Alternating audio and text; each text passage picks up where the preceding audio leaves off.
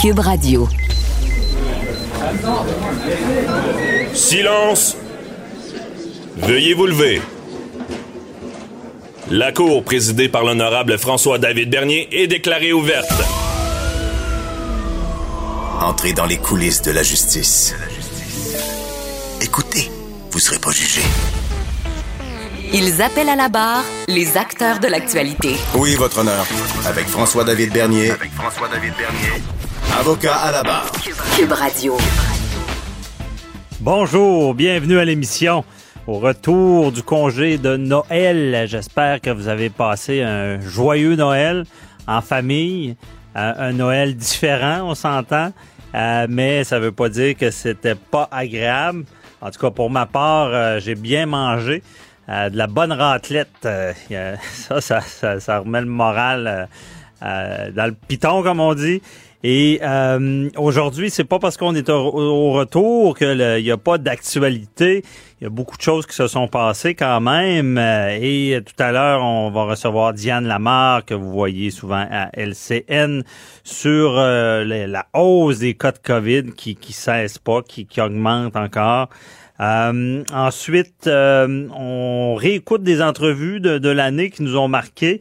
Euh, une entrevue avec Maître Pierre-Hugues Miller en lien avec le, vous vous rappelez, le, le site le Dit son nom. Imaginez, euh, quelqu'un qui était visé sur le site euh, voulait prendre action contre les personnes qui l'ont mis là, disant que ce n'était pas vrai, mais il voulait être confidentiel pour pas rebrasser tout ça. On lui refuse ça en cours. Il nous explique tout ça tout à l'heure. Euh, et il y a Benoît Duguay euh, de l'École des sciences de gestion euh, qui vient nous parler, bon, t'avais pas pu vraiment faire un Boxing Day. J'ai hâte de voir en ligne si ça a bougé beaucoup. Mais euh, le Boxing Day ne devrait pas mourir avec la pandémie. Il va nous en parler. Euh, là, je, ça va être mon sujet d'introduction aussi. Vous avez vu, le, euh, les Québécois ont quand même été sages sur les rassemblements. Quelques dérapages, dont l'histoire au Boston Pizza. On va en parler avec Daniel Cléroux, qui est analyste policier. Euh, ensuite, entrevue là, avec euh, Jacques Doucet. Vous avez vu cette semaine, euh, en fin de semaine, là, le décès de Derek Aucoin. Euh, ce jeune homme, parce qu'il était, il était jeune, euh, c'était quelqu'un qui était apprécié. C'est, quand on voit ça, ça déchire le cœur parce que c'est, il, il voulait combattre son cancer. Euh, il est décédé. Donc, euh, et là, je commence l'actualité, une petite revue de l'actualité. Euh, et il y a cette histoire. Ben, vous avez vu là, le, le, le reportage du journal à Playa del Carmen euh, au Mexique, où est-ce qu'on voit, bon, on constate que euh, les gens qui sont partis en, en voyage euh, ne, ne, ne semblent vraiment pas respecter les règles sanitaires. C'est une inquiétude qu'on a depuis un petit bout de, de dire, ben, les gens qui, euh, qui partent en voyage vont euh, peuvent ramener le virus. On s'attendait peut-être, mais peut-être pas, que rendu dans le resort, au moins, on fasse attention, malgré qu'il euh, y, y, y a toujours ce risque-là, parce que les gens sont, sont, sont toujours proches.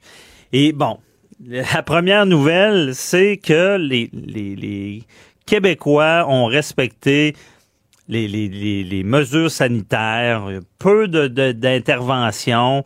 On se rend compte que les gens ont fêté différemment, ont respecté les règles. Pourquoi ils les ont respectées? Je pense que la majeure partie de la population était conscientisée, conscientisée sur la situation, sur le, la, la, la volonté de pas euh, à ce que le système soit en, éclate là, au retour. On avait cette crainte là, de, de, de, de la montée des cas en janvier, euh, de, du quatre mille cas par, par jour. Et euh, tu sais, au final, je pense que c'est pour ça que les gens ont respecté. C'est sûr que, je le dis souvent, malheureusement, il euh, y a des sanctions qui sont données. Euh, c'est comme les stationnements. S'il n'y avait pas de contravention, c'est pas méchant, mais les gens stationneraient un peu n'importe où. Sur l'autoroute, s'il n'y avait pas de contravention, ben les gens rouleraient pas mal plus vite, d'après moi. Il euh, y a une surveillance, c'est pas du mauvais monde parce qu'ils fonctionnent aux contraventions, mais je pense que l'effet euh, du gouvernement de, de, de déclarer dans, dans l'actualité qu'il y aurait des sanctions et qui séviraient, Euh, moi, dans les gens du public m'ont contacté et beaucoup de personnes avaient quand même une certaine crainte de, de, de sanctions s'ils ne respectaient pas les règles. Parce qu'on demandait même aux gens de dénoncer. Euh, et je pense que ça, ça, ça a été un bon facteur aussi. De, de savoir que quand même on pourrait avoir des conséquences. Donc j'ai, j'ai été témoin de beaucoup de rassemblements qui ont été annulés, disant bon, on veut pas de contravention et euh, on sait que on, on pourrait se faire prendre. Donc cet effet-là dissuasif a fonctionné. Il y a des exceptions. Il y a l'histoire de l'île d'Orléans où est-ce qu'il y était plusieurs... Euh, les policiers sont, sont débarqués là, les gens fêtaient. Euh, il était au, au moins onze, je me rappelle bien, là. Et ça a pris deux heures d'intervention. Les gens voulaient pas collaborer et euh, on a émis des contraventions. Ensuite, euh, l'histoire du Boston Pizza. Euh, Boston Pizza, qui euh, les propriétaires qui disent que c'est c'est pas eux qui ont organisé ça. Je peux, je peux le croire, là. C'est sûr qu'on on, quand on a une entreprise, surtout un restaurant, on fait euh, confiance aux employés. Là. Ils devaient faire du service de, de livraison. Et euh, il y aura un employé qui a Euh, qui, qui, a, qui a invité ses amis. Et là, ça a tourné au party. Il y a quelqu'un qui, on disait aux gens d'être vigilants, qui a dénoncé ça. La police est débarquée. Et euh, on a émis, là, euh, c'est, c'est mille cinq cents par tête. On a émis à peu près dix-sept mille de contraventions. Dans ce dossier-là, par contre, euh, ça sera peut-être pas le pire. Là, dix-sept mille piastres, euh, ça, c'est aux personnes. Et là, c'est sûr que les propriétaires pourraient recevoir une autre contravention. On le sait, hein, ça peut aller jusqu'à six mille dollars par, avec la loi provinciale et euh, à suivre. Mais le pire pour les propriétaires, là, ça, je sais pas comment ça va être géré, mais il y a, il y a la, le, c'est la régie des alcools et des jeux qui régit ça. Là. Il, y a, il y avait de l'alcool de servi. Puis c'est pas de l'alcool à la maison, là, c'est de l'alcool de bar. Donc, c'est tout est régi. Il n'y avait pas le droit de vendre de l'alcool. En théorie, quand un bar vend de l'alcool illégalement, ben là, il peut y avoir des sanctions de la, de la régie des jeux. Là. Puis c'est comme un petit tribunal qu'il y a là, il pourrait être exposé et on pourrait vouloir leur retirer leur permis. Mais en tout cas, euh, mais euh, les propriétaires sont vraiment chamboulés de ça, puis ils le disent que euh, ils trouvent ça très dommage, puis, puis ils espèrent que ces gens-là ont, ont appris. On peut comprendre. Euh, ensuite de ça, ben mis, on, on met en colère, on, on pense à ça, on dit peu de dérapage au Québec. Euh, les gens ont été sages. Hey, c'est bonne nouvelle, ça, ça va nous aider pour le retour, euh, pour éviter qu'il y ait une flambée des cas. Mais là, on voit cette nouvelle euh, ce matin, le journal qui débarque à Playa del Carmen au Mexique. Mexique, superbe place. Ces gens-là, c'est sûr que on peut pas se cacher qu'on est un peu jaloux déjà qu'ils soient dans le sud et qu'on ait vécu ce genre de Noël-là restrictif. Euh, parce que souvent, on veut pas aller dans le sud à Noël parce qu'on se dit, ben, je vais être ma, avec ma famille. Non, je m'isolerai pas. Et là, il y a des gens qui, qui prennent le risque parce que c'était un risque. On l'a dit, répété. Le gouvernement Legault, le provincial, a toujours dit... Euh, on ne doit pas voyager. Euh, on a mis des restrictions, restrictions strictes ici. On ne doit pas voyager. Mais là, tu as le gouvernement fédéral qui a le pouvoir et qui a encore, d'après moi, euh, dérapé. Euh, on se rappelle au début de la pandémie, euh, le, le gouvernement Trudeau, euh, Legault était très, euh, a pris des mesures rapidement pour essayer de contenir le virus parce que ça venait de l'international au début. Rappelez-vous. Et on disait au, au premier ministre, ministre Trudeau, fermez les frontières. Euh, je veux dire, quand même, on fait attention ici. Si la, la, la, la, la champlure d'eau est, est ouverte puis qu'il y a de l'eau contaminée qui rentre, on aura beau essayer de la, de la décontaminer ici, ça va continuer. Et là, ça avait pris du temps. Les, les cas avaient augmenté. Finalement, le gouvernement Trudeau avait fermé les frontières, avait été plus mou. Mais là, la question, est-ce que le gouvernement Trudeau a été mou encore? Parce que on va, ces gens-là qui font vraiment pas attention vont revenir et on pourrait payer pour ça. La seule, le, le seul barrage qu'on a pour éviter c'est que, que ces gens-là reviennent avec la COVID et contaminent d'autres personnes, c'est le respect de la quarantaine à l'arrivée. Mais est-ce que vraiment ça va être respecté, la quarantaine?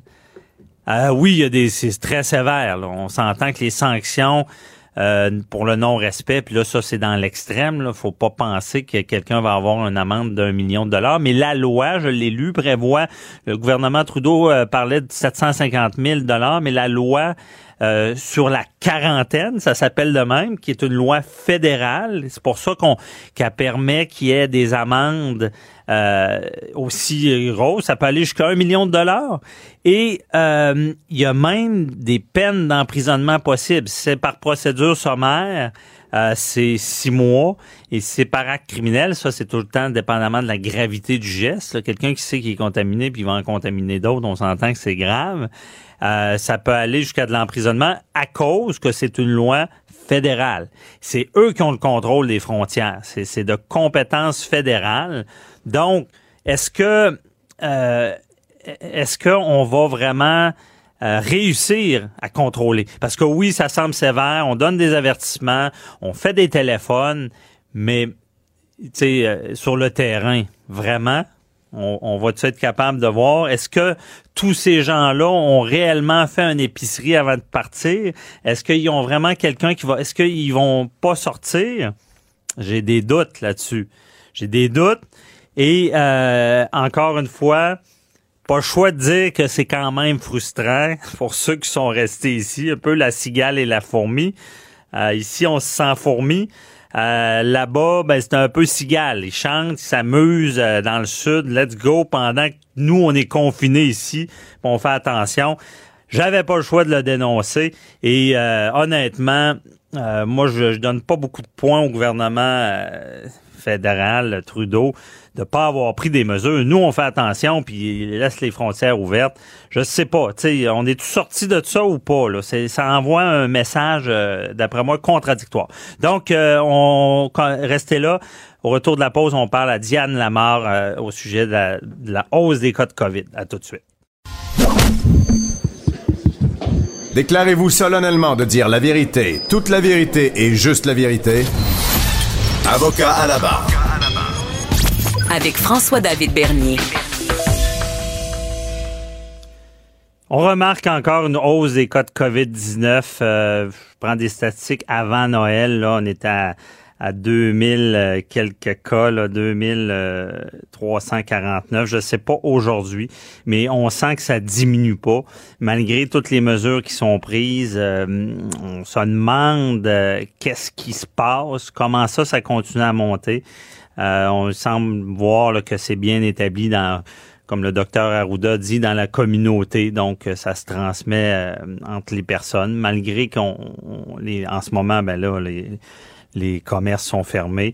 Euh, et il euh, y a Diane Lamarre, pharmacienne, qui, euh, qui l'a dit à L C N, il va falloir changer quelque chose. Euh, il, on voulait savoir qu'est-ce qu'il faut changer. Et on est avec euh, Diane Lamarre. Bonjour. Bonjour, Mme Bernier, ça va bien? Ça va bien, merci d'être avec nous. Euh, Diane, euh, est-ce que... On, on sent là, que ça continue à monter, là. Euh, malgré toutes les mesures, il y a les histoires de voyage, on en parlera tout à l'heure, mais euh, qu'est-ce qui se passe?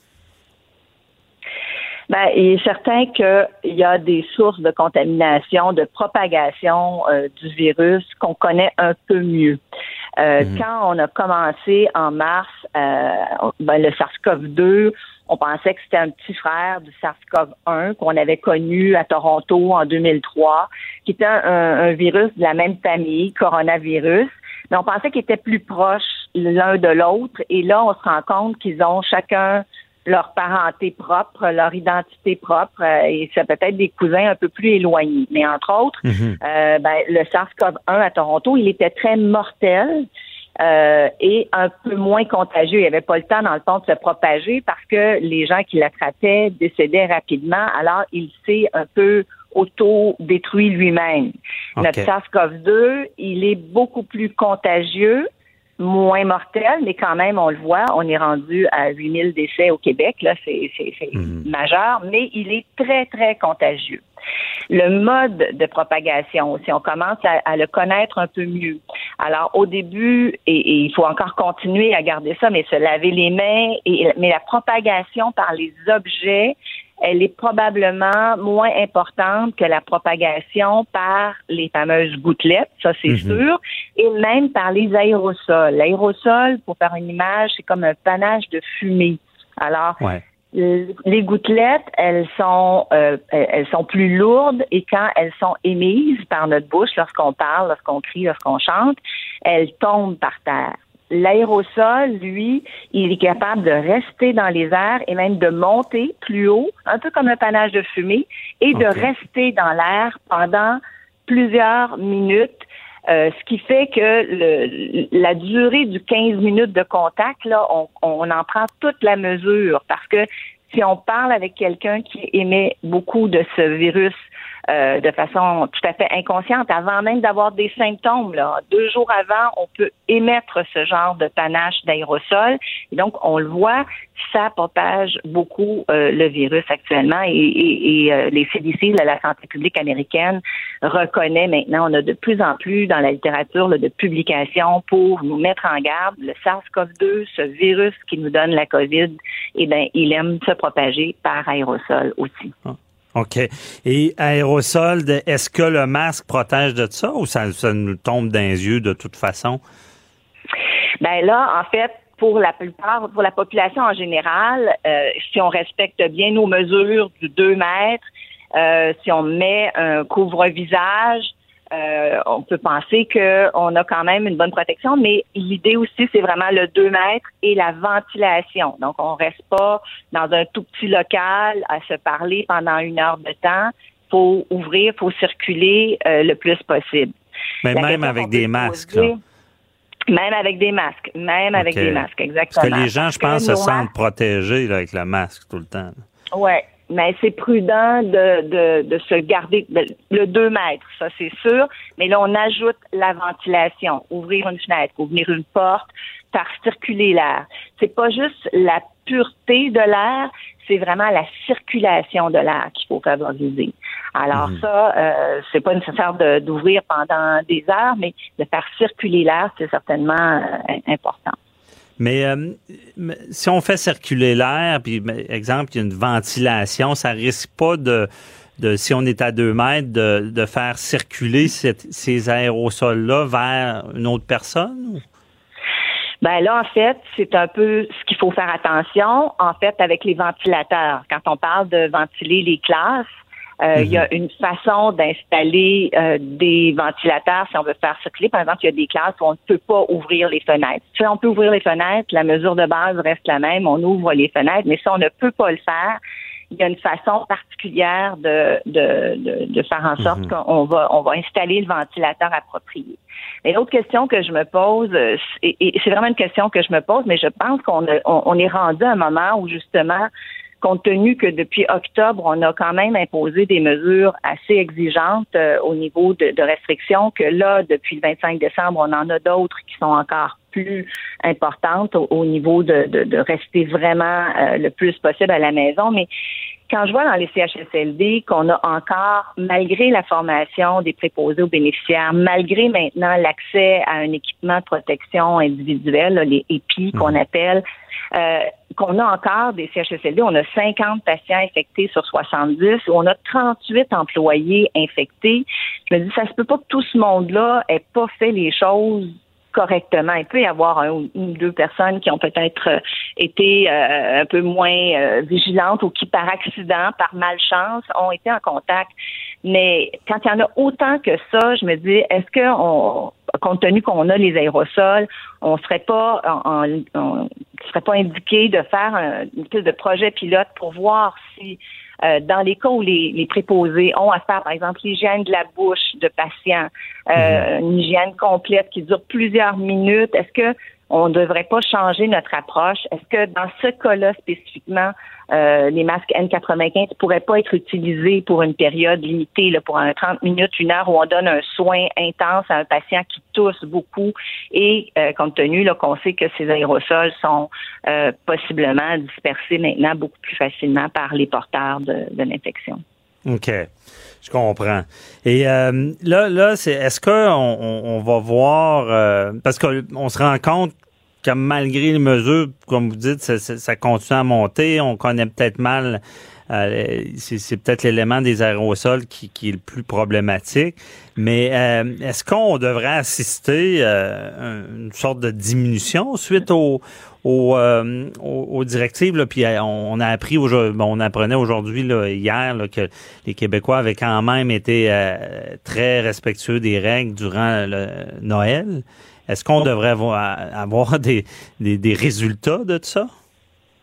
Oui, c'est certain qu'on devrait avoir des résultats. Maintenant, euh, tout le monde s'entend pour dire que idéalement, et ça, je suis sûre que les, les, les grands experts là, en, en santé publique le reconnaissent aussi, la période idéale, ça aurait été deux périodes de deux semaines. Donc, vingt-huit jours où on diminue nos contacts de façon très, très marquée. Là, on n'aura pas tout à fait ça. Entre le vingt-cinq et le onze, on va avoir autour de seize à dix-sept jours.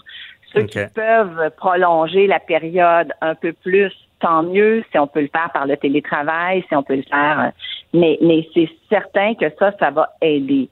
Sauf que le, le problème, c'est que, comme vous l'avez dit en introduction, on est maintenant à deux mille trois cents nouveaux cas par jour. Ça, c'est, c'est, c'est ce qu'on évalue à partir des tests qu'on fait, là, mais on, on peut penser qu'on a, on a plus de personnes qu'on en a. Ouais. Comme en mars ou en avril, on en avait plus. C'est les gens qu'on testait seulement. Mais juste mm-hmm. pour vous donner un exemple, dans la première vague, on a eu euh, pendant une journée, la journée la plus importante en termes de nombre de cas, ça a été le premier mai avec mille cent dix cas. Ça, okay. c'était en mai. Et ça nous a pris jusqu'au mois d'août, alors qu'on était à l'été ou on était à l'extérieur, pour redescendre notre nombre de cas à soixante-deux mm-hmm. cas par jour. Et là, on s'est laissé monter. Je le dis sans méchanceté, là, c'est pas, les gens n'ont pas fait exprès, mais on est quand même actuellement à deux mille trois cents cas par jour. Ouais. Et ça, c'est, c'est, c'est préoccupant parce que ça va être long à diminuer, euh, parce que ces cas-là ben, vont se traduire dans quatre semaines probablement par des hospitalisations, puis une semaine ou deux plus tard par des décès. Mais entre-temps, ce qui est très préoccupant, là, c'est vraiment les mois de janvier, février, mars, où on ne peut pas encore compter que le nombre de personnes qui vont être vaccinées va être assez important pour empêcher que, ce, que le virus se propage encore. Donc, notre façon de l'empêcher de se propager, c'est vraiment de ne pas se rencontrer.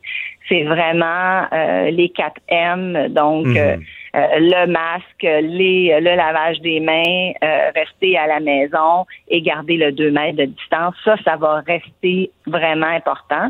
Mais maintenant, on aura à revoir certainement euh, des choses. Moi, j'aurais aimé, par exemple, pendant la période des fêtes, qu'on évalue le taux de C O deux dans toutes les écoles. Okay. Euh, ça, ça aurait été les quelque écoles. chose qui aurait été intéressant. Euh, pour euh, pour voir vraiment s'il y a des classes, parce que c'est sûr qu'il y a eu plusieurs cas euh, de, dans les dans les classes, dans les écoles, mm-hmm. professeurs, étudiants. Alors, comment on peut faire en sorte d'améliorer et diminuer euh, la propagation à partir de là? Parce que on peut dire, ah, ben, on a le vaccin, c'est pas grave maintenant, même si on a beaucoup de cas. Non, c'est très grave, on le voit, parce que ce virus, quand on lui donne de la latitude, il se modifie. Alors là, on a yeah. le fameux variant mm-hmm. euh, qui, a, qui est apparu là. Euh, donc, on avait un variant qui s'appelait, on avait une forme de virus qui s'appelait le D six cent quatorze, un variant, le G six cent quatorze. Alors, si on, on le laisse continuer à prendre de l'ampleur, il va se modifier et pour l'instant, on est content parce que les vaccins, on pense que nos vaccins actuels en développement sont capables de contrecarrer euh, ce variant-là, mais ils pourraient très bien, un peu comme avec la grippe euh, annuelle, euh, développer des variants tellement différents que nos vaccins finiraient par ne pas être euh, suffisamment aïe, efficaces. Aïe, aïe, ça, ça ah. d'apprendre ça, là, avis aux récalcitrants, c'est, c'est un autre problème qu'on peut vivre. Imaginez, imaginez ça, ça, ça se transforme et que le vaccin n'a plus d'effet ou, ou on, on repart en case départ. Euh, et là, ça m'amène à, il nous reste deux minutes, les, les, les voyageurs, là, on s'entend qu'une chaîne est aussi forte, son maillon le plus faible, là, et là, on, on a un maillon faible là, avec, avec les voyages, là. Oui, il va falloir que les gens soient très respectueux de, de la quarantaine au retour. Euh, c'est euh, c'est fondamental parce que on est tous reliés les uns aux autres euh, et, et, et les gens ne, et une des caractéristiques euh, pernicieuses, je vous dirais, de ce virus insidieuse, c'est que il est euh, il est contagieux deux jours avant d'avoir les symptômes. Donc, on pense mm-hmm. qu'on est très, très bien et on s'en rend pas compte. Donc, les gens qui vont revenir de voyage, c'est sûr qu'ils vont avoir eu une période de repos. Ils peuvent se sentir extrêmement bien, mais être porteurs quand même. Donc, l'importance d'une quarantaine rigoureuse, ça veut dire pas de contact avec personne ici au Québec. C'est, euh, ça va être très difficile au nombre de personnes qui sont parties en voyage, euh, mais je pense qu'il va y avoir un suivi. Ça, je peux dire, par mm-hmm. exemple, qu'on en avait déjà parlé, là, il y a des rappels téléphoniques, il y a des vérifications, mais il y a personne qui peut être plus rigoureux que soi-même. Donc, ouais. si on s'autodiscipline, c'est nous qui, sommes, qui avons le contrôle sur nos déplacements. Bon, ben, donc, c'est, on, euh, le message est lancé. Oui, euh, l'appel que c'est, c'est, si on a des amis, on n'accepte on, on, on pas leur invitation s'ils ont été en voyage. On, on mm-hmm. se garde là, vraiment cette période de quarantaine imposée. C'est ça, en espérant que dans, sur le terrain, ça soit respecté. On n'est pas encore au bracelet électronique, savoir s'ils sortent. Euh, merci beaucoup, Diane Lamarre, très éclairant. Bonne journée. Merci, au revoir. Bye-bye. Restez là, on revient sur une entrevue de l'année là, qui, qui nous marque. Là, c'est euh, l'entrevue avec Maître P- euh, Pierre-Hugues Miller sur le site Dit son nom. Quelqu'un qui voulait rester anonyme, le tribunal l'a refusé. Restez là, à tout de suite. Avocat à la barre. Avec François-David Bernier. Avec François-David Bernier. On va parler euh, de diffamation. Euh, on sait... Euh, que, bon, tout le monde connaît le, le site Dit son nom. Il y a eu, bon, l'histoire de Marie-Pierre Morin euh, et euh, Safia Nolin euh, qui, a, qui a lancé comme une vague de dénonciations, mais pas par le système habituel, là, où il y a des plaintes à la police et des poursuites, mais par les réseaux sociaux. Euh, ça, beaucoup de gens se sont posé des questions, est-ce que c'est la bonne manière? Et il y a ce site Dit son nom. Honnêtement, pour ma part, je crois que c'est désastreux de, que, que le système puisse marcher comme ça. Ça devient de la diffamation. Et là, quelqu'un qui est sur le site, qu'est-ce qu'il fait? Est-ce qu'il poursuit? S'il poursuit, ben là, tout d'un coup, euh, la, la liste, déjà, je pense que les médias l'ont jugé un peu non crédible, parce que je sais, parce qu'on en parle moins. Quelqu'un sur la liste, on en parle moins. Euh, par contre, là, on veut être enlevé de là, on poursuit. Euh, mais là, tout d'un coup, on vient de, de mettre plus de publicité sur, sur, sur la, la chicane, si on peut dire. Et là, il y a quelqu'un qui a été débouté en cours. On a, on, on, lui voulait prendre action pour se faire retirer et avoir euh, peut-être des dommages. Mais la cour vient lui dire, non, euh, un procès, c'est public, on ne peut pas rester anonyme. Et on en parle avec euh, l'avocat au dossier, euh, Maître euh, Pierre-Hugues Miller, qui, avait, qui est avec nous. Bonjour. Bonjour, Maître Bernier. Merci d'être avec nous. Euh, ça, ça, ça nous intrigue. C'est sûr que dans ce domaine-là, je comprends votre client. Vous, ce que ce qu'on voulait faire, c'est pouvoir garder l'anonymat pour pas brasser, excusez l'expression, la merde autour de tout ça, là. Il y a plus que ça, parce que des demandes qui ont été faites à visière levée avec le nom de la personne, il y en a déjà déposé. Jean-François Marquis a fait cette démarche-là de son côté à visière levée, mais mon autre client, lui, se demandait ou demandait à la Cour la protection pour une raison bien simple. Il a perdu son emploi la première fois lorsque la liste est sortie au tout début. Il a perdu son emploi sur la simple fait que son nom s'y retrouvait. Oh. Alors, euh, il craint, euh, puisqu'il s'est retrouvé un emploi dans le même domaine, il craint à nouveau de perdre son emploi et c'est pour ça qu'il a dit au tribunal, donnez-nous la chance de pouvoir faire ce débat-là sans que mon nom ne soit publicisé. Sans, en fait, il veut justement éviter ce préjudice-là, puis c'est exactement pour ça qu'il demande à la Cour la protection et on le lui refuse en disant, écoutez, euh, la diffamation, habituellement, quand on recherche des condamnations contre des personnes pour nous avoir diffamés, c'est pour pouvoir crier haut et fort que ce qu'ils ont dit n'était pas vrai. Euh, Mais c'est, c'est pas, c'est oui. quoi la logique en arrière de ça? Il, il, il, que le tribunal ne comprend pas que le dommage va, va être plus grand? Ben, en fait, le tribunal, c'est pas autant qu'il ne comprend pas que le dommage va être plus grand, mais il dit que ce dommage-là, même s'il s'accroît, il peut être compensé. Sauf que notre position est un petit peu différente, parce qu'on dit, s'il perd son emploi une deuxième fois, dans un domaine très fermé, euh, où euh, on peut évaluer le risque réputationnel d'une façon euh, directe, ben, on peut pas compenser quelqu'un qui a fait toutes ses études dans ce domaine-là puis qui risque de plus pouvoir exercer dans ce domaine-là sur la base d'allégations qui sont, euh, à son avis, euh, fausses et calomnieuses. Ben oui, puis il faut que la Donc, personne soit solvable. Là. Je veux dire, c'est beau avoir un jugement, mais ce genre de compensation-là, on s'entend que le commun des mortels ne serait pas capable de le verser. Là. Ben, imaginez, il y a trois mille noms sur la liste de Dit son nom. Donc, si chacun d'entre eux devait poursuivre, ne serait-ce que pour mille dollars, ça ferait déjà trois cent mille dollars de poursuite contre, contre les administratrices du site. Euh, à eux mmh. deux, ça ferait cent cinquante mille dollars chacune, sans compter le fait qu'ils peuvent être toutes les deux responsables pour la totalité de la somme. Ouais. Alors, ça fait des montants qui sont astronomiques. Moi, mes clients dans ce dossier-ci poursuivent pour cinquante mille dollars chacun. Donc, vous aurez compris que, euh, prenons le chiffre de tout à l'heure, nous multiplions-le par cinquante, on arrive à des montants qui sont euh, bien au-delà de ce que le commun des mortels a euh, d'actifs mmh. bancaires qui peuvent être saisis. Là. Ben oui, c'est, c'est problématique. Mais j'ai, j'ai, je veux pas... Euh, on n'a pas trop le droit de trop critiquer euh, la Cour, mais on a le droit d'essayer de comprendre. Là.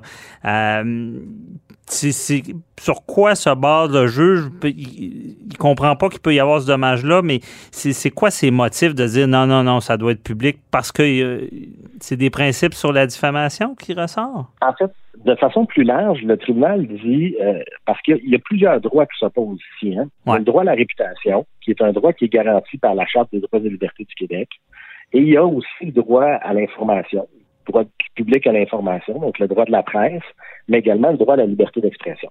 Alors, le tribunal met en, en opposition ces droits-là, et à mon sens, l'endroit où, où le tribunal euh, fait erreur, c'est lorsqu'il dit euh, il faut les mettre sur des, non pas sur des pieds d'égalité, parce que le droit à la réputation, c'est un droit individuel par opposition au droit du public à l'information, qui est un droit général, donc mm-hmm. accessible à tout le monde.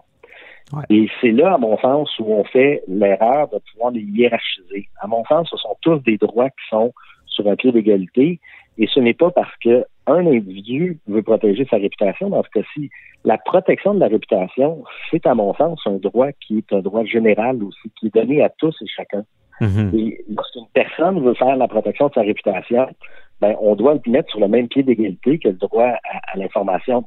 Et l'endroit où le tribunal, à mon sens, dans son analyse, euh, manque un peu le coup, c'est lorsqu'on ne fait pas la, la vérification du poids de l'un vers l'autre. Je vous okay. donne l'exemple suivant. Mm-hmm. Euh, dans le dossier qui nous occupe, le tribunal n'est jamais venu à la conclusion parce que ce qu'on recherchait, c'est essentiellement que le demandeur puisse utiliser des initiales. P M pour ne pas les nommer. Euh, donc, on voulait qu'il soit désigné sous le nom de P M. Ça n'empêchait pas les médias. Comme en matière familiale, mettons. Ouais. Ça n'empêche pas du tout les médias de pouvoir traiter de la question. On mm-hmm. aurait pu le faire. On le fait en matière familiale. On le fait même en matière criminelle, notamment dans les dossiers d'agression sexuelle, mais également tous les dossiers qui impliquent les mineurs. Mm-hmm. Ça, ça n'empêche pas de discuter de ce qui s'est passé, là. Ben, écoutez, même vous, vous avez discuté amplement des dossiers de, de la D P J de Piramidé, par exemple. Mm-hmm. C'est un cas où la protection des mineurs est tout à fait anonymisée. Mais on a discuté de la situation, on discute, vous et moi, aujourd'hui, de la situation, même si dans les faits, ni vous ni moi n'allons utiliser le nom de la personne qui fait cette, cette demande-là. Ben, ça oui. n'empêche pas d'en discuter. Alors, à mon sens, la transparence des décisions judiciaires est préservée par cet aspect-là. Mm-hmm. Euh, Parce que, y a, que le, le droit à l'information est fort, je comprends, mais comme vous, dites, vous le dites bien, c'est, c'est, c'est général. Mais il n'était pas question, parce que c'est ce qui revient souvent. Tu sais, on dit le bûcher public, euh, les gens bon, ont le droit à la sécurité, à la vie, c'est, c'est très important. Mais on, quand on analyse l'être humain là, un peu là, de nos jours, surtout avec les médias sociaux, on peut dire que la dignité d'une personne fait partie de son être. Puis quand on atteint à ça, on atteint, c'est une, c'est une, c'est une atteinte qui est grave vis-à-vis d'une personne, qui peut faire qu'une personne, tout le reste de sa vie, va en garder des séquelles importantes. Mais c'était pas dans le poids, ça? Bien, euh, non, parce que ça, c'est un peu le fond du dossier. Et le okay. tribunal n'a pas voulu aller sur le fond du dossier, mais oui, vous avez raison, ce sont des droits fondamentaux, mais plus clair encore, parce que ramenons-le à la situation qui nous occupe. Lorsqu'une personne est accusée ou criminelle d'un crime de nature sexuelle ou n'importe quel autre crime, la jurisprudence a fait en sorte que la personne sait ce dont on l'accuse, connaît les chefs d'accusation, connaît qui est la personne qui l'accuse, puis c'est surtout les faits qu'on lui reproche. Mm-hmm. Ça, c'est ce qu'on appelle dans le jargon la divulgation de la preuve. Ouais. Dans le dossier qui nous occupe, il n'y en a jamais eu de ça, parce que les gens sont ajoutés de la simple dénonciation de quelqu'un qui dit je sais ou j'ai entendu dire que telle personne aurait commis un acte de mm-hmm. sexuellement répréhensible. Ben, c'est plate, mais c'est pas tout à fait comme ça que ça marche. Et j'entends les victimes dire, oui, et le système de justice n'est pas parfait au niveau des crimes de nature sexuelle. Elles ont raison de dire ça, ces victimes-là. Le système n'est pas parfait, mais le système parfait n'existe probablement pas. Mm-hmm. On peut travailler à le perfectionner. Il y a déjà des initiatives qui se font. On parle, entre autres, de plus en plus d'un tribunal spécialisé en matière d'agression sexuelle. Ouais. J'en suis. Je suis de ceux qui pensent que ça serait une bonne idée. Maintenant, quand on regarde la liste telle qu'elle est présentée, puis ces mécanismes-là, ben, je pense qu'on est en train de faire un choix bien pire.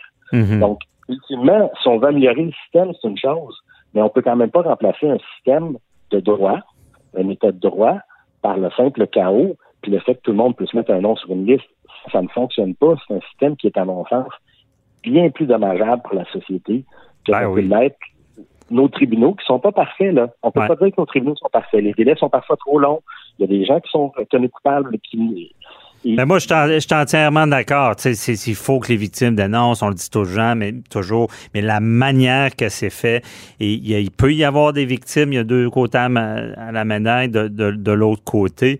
Et c'est, c'est ça qui est, qui, qui est dénoncé, j'imagine, là-dedans. Là, c'est que euh, le, le, le, ce, cette personne-là a des droits également. Mais Maître Miller, est-ce que euh, est-ce qu'on est en train de construire l'avion en plein vol dans ce domaine-là? Parce que j'ai l'impression que euh, peut-être même vous êtes victime un peu avec le jugement, c'est qu'on on sait pas trop encore sur quel pied danser, que la jurisprudence, on entend ça des fois, les décisions antérieures, sur ce que ce qui est l'intérêt général, hein, parce que c'est ça, de dénoncer de même en public, ça prend un intérêt, un intérêt général. Il y en a qui disaient, ben si on peut éviter d'autres agressions, c'est, c'est l'intérêt général, mais supposément que les tribunaux n'ont pas tranché ça. Est-ce que c'est encore flou dans ce domaine-là? C'est encore flou dans ce domaine-là. Les tribunaux ne l'ont pas tranché. Mais il y a une chose que les gens oublient aussi. Mm-hmm. C'est simple, mais il y a également un registre des délinquants sexuels qui existe. C'est pas une formule qui est nouvelle, là. Mais pour avoir, pour être mis sur ce registre des délinquants sexuels-là, encore faut-il qu'il y ait une condamnation criminelle. Ouais. Donc, les victimes qui dénoncent et qui obtiennent des condamnations criminelles ont la possibilité de pouvoir faire mettre les gens sur cette liste des délinquants sexuels-là. Et ça, c'est bien plus porteur. Mm-hmm. Alors, c'est un registre qui existe déjà, plutôt que de vouloir refaire la roue et, et reprendre votre expression euh, qui, qui s'en vient un peu galvaudée de ce temps-ci, vous en conviendrez, de mm-hmm. l'avion qu'on construit en plein vol. Euh, oui, effectivement, c'est, c'est l'avion qu'on construit en plein vol parce que tout le monde dit qu'il n'y en a pas de décision en ces matières-là. Mm-hmm. Il n'y en a pas de décision, mais les tribunaux vont devoir trancher. Et je pense que c'est un dossier qui, euh, qui va devoir être suivi parce ben que oui.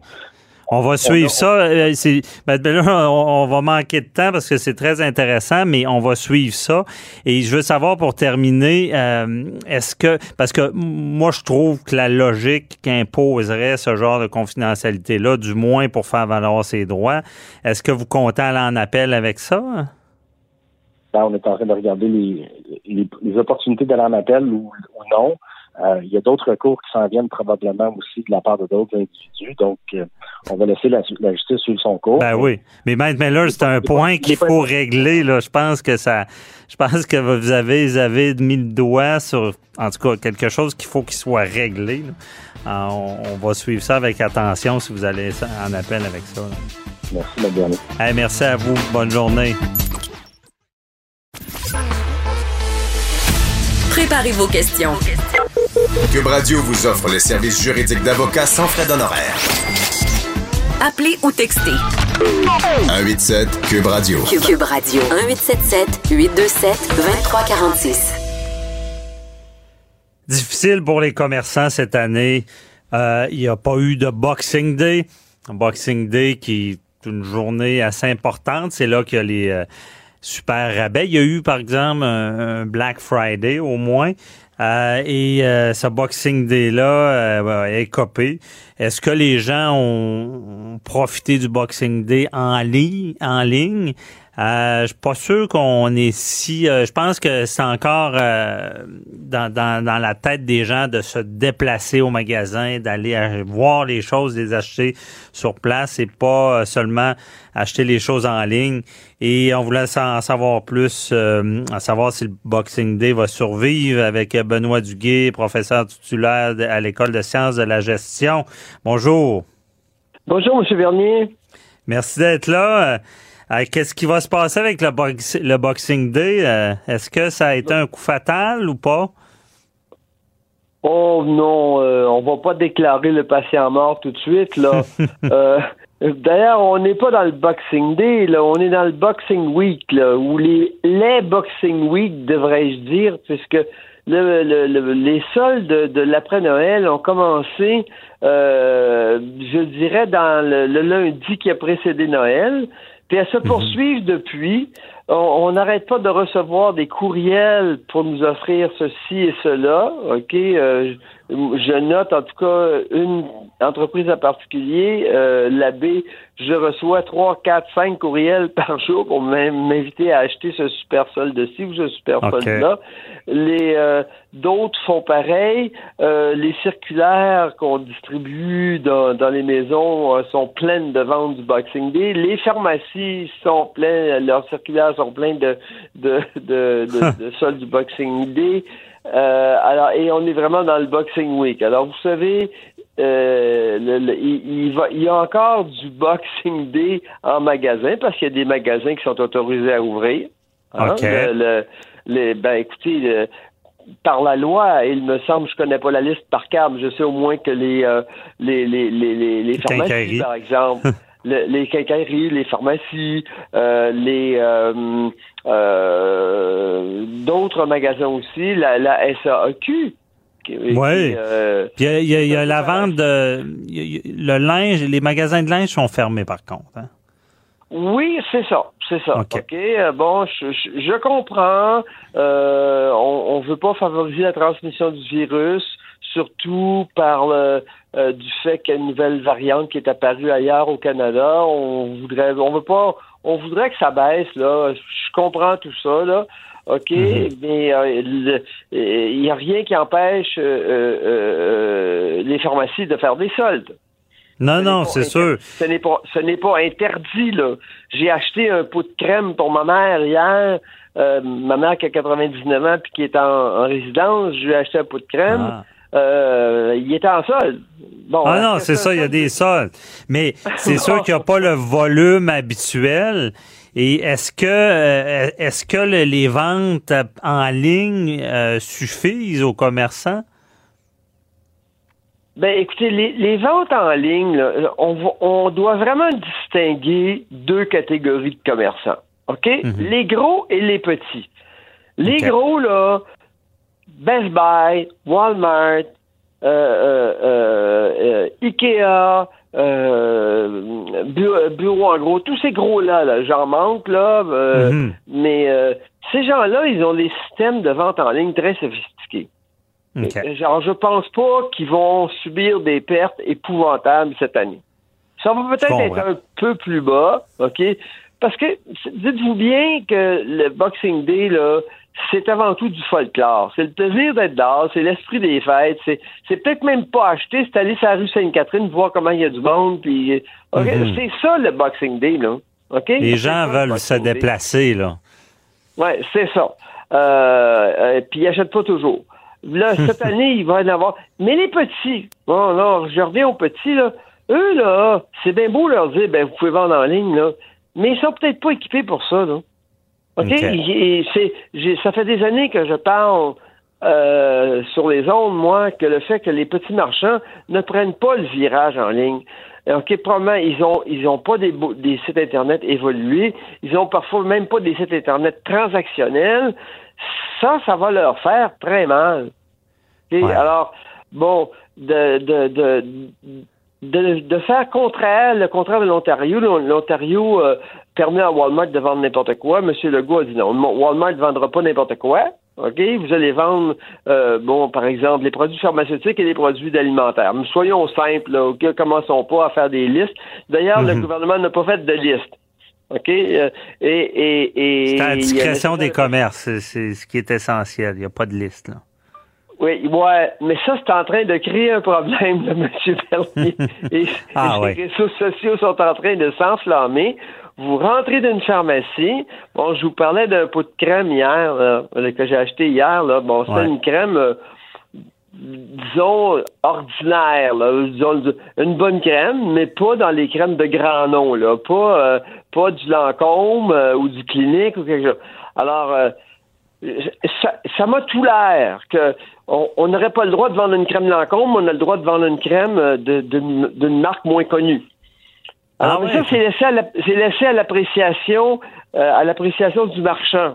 Ok, alors là, les, les politiques sont complètement décousus. Okay. Personne ne comprend rien. On, une fille a dit ben, prenez le pot de crème, mais j'ai pas le droit de vous conseiller. Mais je, si vous voulez, je connaisse dans la crème, moi. Ah. c'est, c'est, dites-moi au moins où sont les, les crèmes euh, qui sont moins chères.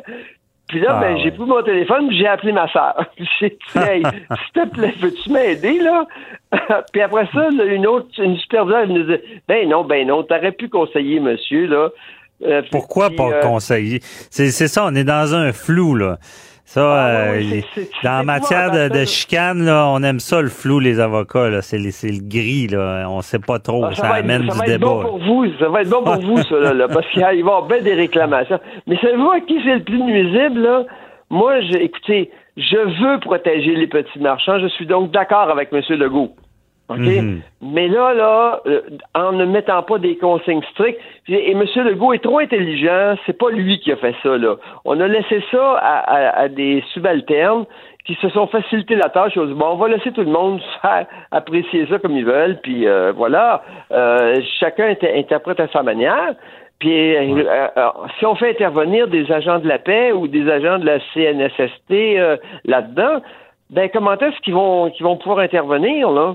Euh, s'il n'y a pas de directive nette, là, c'est, c'est non, c'est, c'est évidemment, c'est, c'est pas clair. Là, j'ai, j'ai pas vu si, s'il y a des commerçants qui abusaient. C'est sûr, c'est des grosses chaînes. Non, il n'y a rien qui m'a dit que, qu'il, y a, qu'il y a des abus. C'est au contraire. On dit, il y a, il y a trop, il y a trop de, il y a, il y a un flou euh, énorme. Et c'est les clients qui, qui se, qui sont frustrés.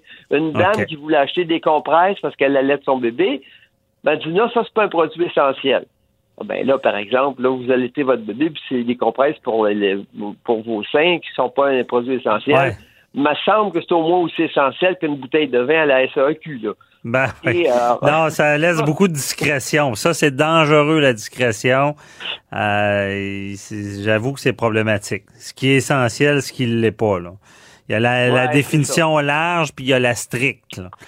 Euh, certains vont aller dans large puis d'autres la stricte, ça, ça peut causer problème. Mais c'est, si vous parlez des petits commerces là, euh, je comprends. Est-ce que parce que déjà les petits commerces, euh, on peut dire n'arrachaient là, et ce qui se passe ah, là, oui. c'est c'est-tu euh, est-ce qu'on vient de précipiter ce qui c'est un phénomène qu'on constatait déjà, les gros euh, grossissent puis les petits meurent? Ben écoutez, les petits étaient déjà en train de mourir avant la fermeture. OK, mm-hmm. Les petits ont subi la fermeture du printemps. Hein, les restaurants, parlons-en même plus, là. OK, ça, c'est, c'est, c'est je dirais que s'il y a, s'il y a quarante pour cent des restaurants qui survivent, là, je vais, je vais être surpris. OK. Okay? Pour, pour les petits commerces, c'est un peu la même chose. Et puis là, c'est un peu le coup de grâce. Alors, autant je suis d'accord avec M. Legault. Moi, les promenades Saint-Bruno, là, moi, je, moi, je mettais, j'ai pas mis les pieds là, puis je les mettrais pas les pieds là. Fait qu'on okay. les ferme, là, OK, je vais pas me plaindre de ça. C'est une bonne précaution pour éviter les, euh, les, les, les, les infections. Mm-hmm. Mais les tout petits marchands à Saint-Bruno, parce qu'il y a des marchands locaux, là, qui vendent des souliers puis des, des, puis des, euh, euh, des vêtements. Mm-hmm. Et puis eux, là, on rentre par la porte de la rue, il n'y a pas, y a pas d'attroupement qui peut se faire là.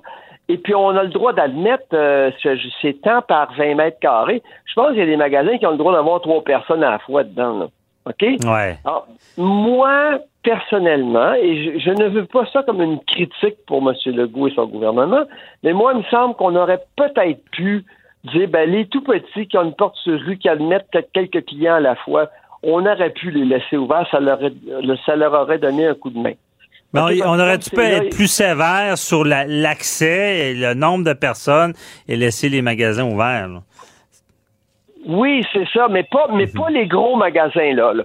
Pas, pas, pas Ikea, euh, okay. pas euh, bureau à gros, petits commerces, pas, pas Best Buy, oui, oui, oui, des petits, petits commerces. L'idée, ben, là, c'est, c'est toujours la même idée, c'est d'éviter la socialisation, hein. C'est ça ouais. l'idée. On veut pas de contact euh, euh, euh, proche avec les gens, et ça, on peut, on peut pas autrement qu'être d'accord, euh, qu'être d'accord avec ça. Mais le problème, c'est ça, on laisse les petits ouverts, là, tout d'un coup, les gros qui vendent la même chose vont dire, ben là, c'est plus juste, là, c'est ça, on se ramasse des fois. Bon, ça, ouais, ça, oui, ça, vous ouais. avez raison, là. Si les gros ouvrent, puis vendent ce que vendent les petits, les petits se plaignent. Si on ouvre les petits, puis on n'ouvre pas les gros.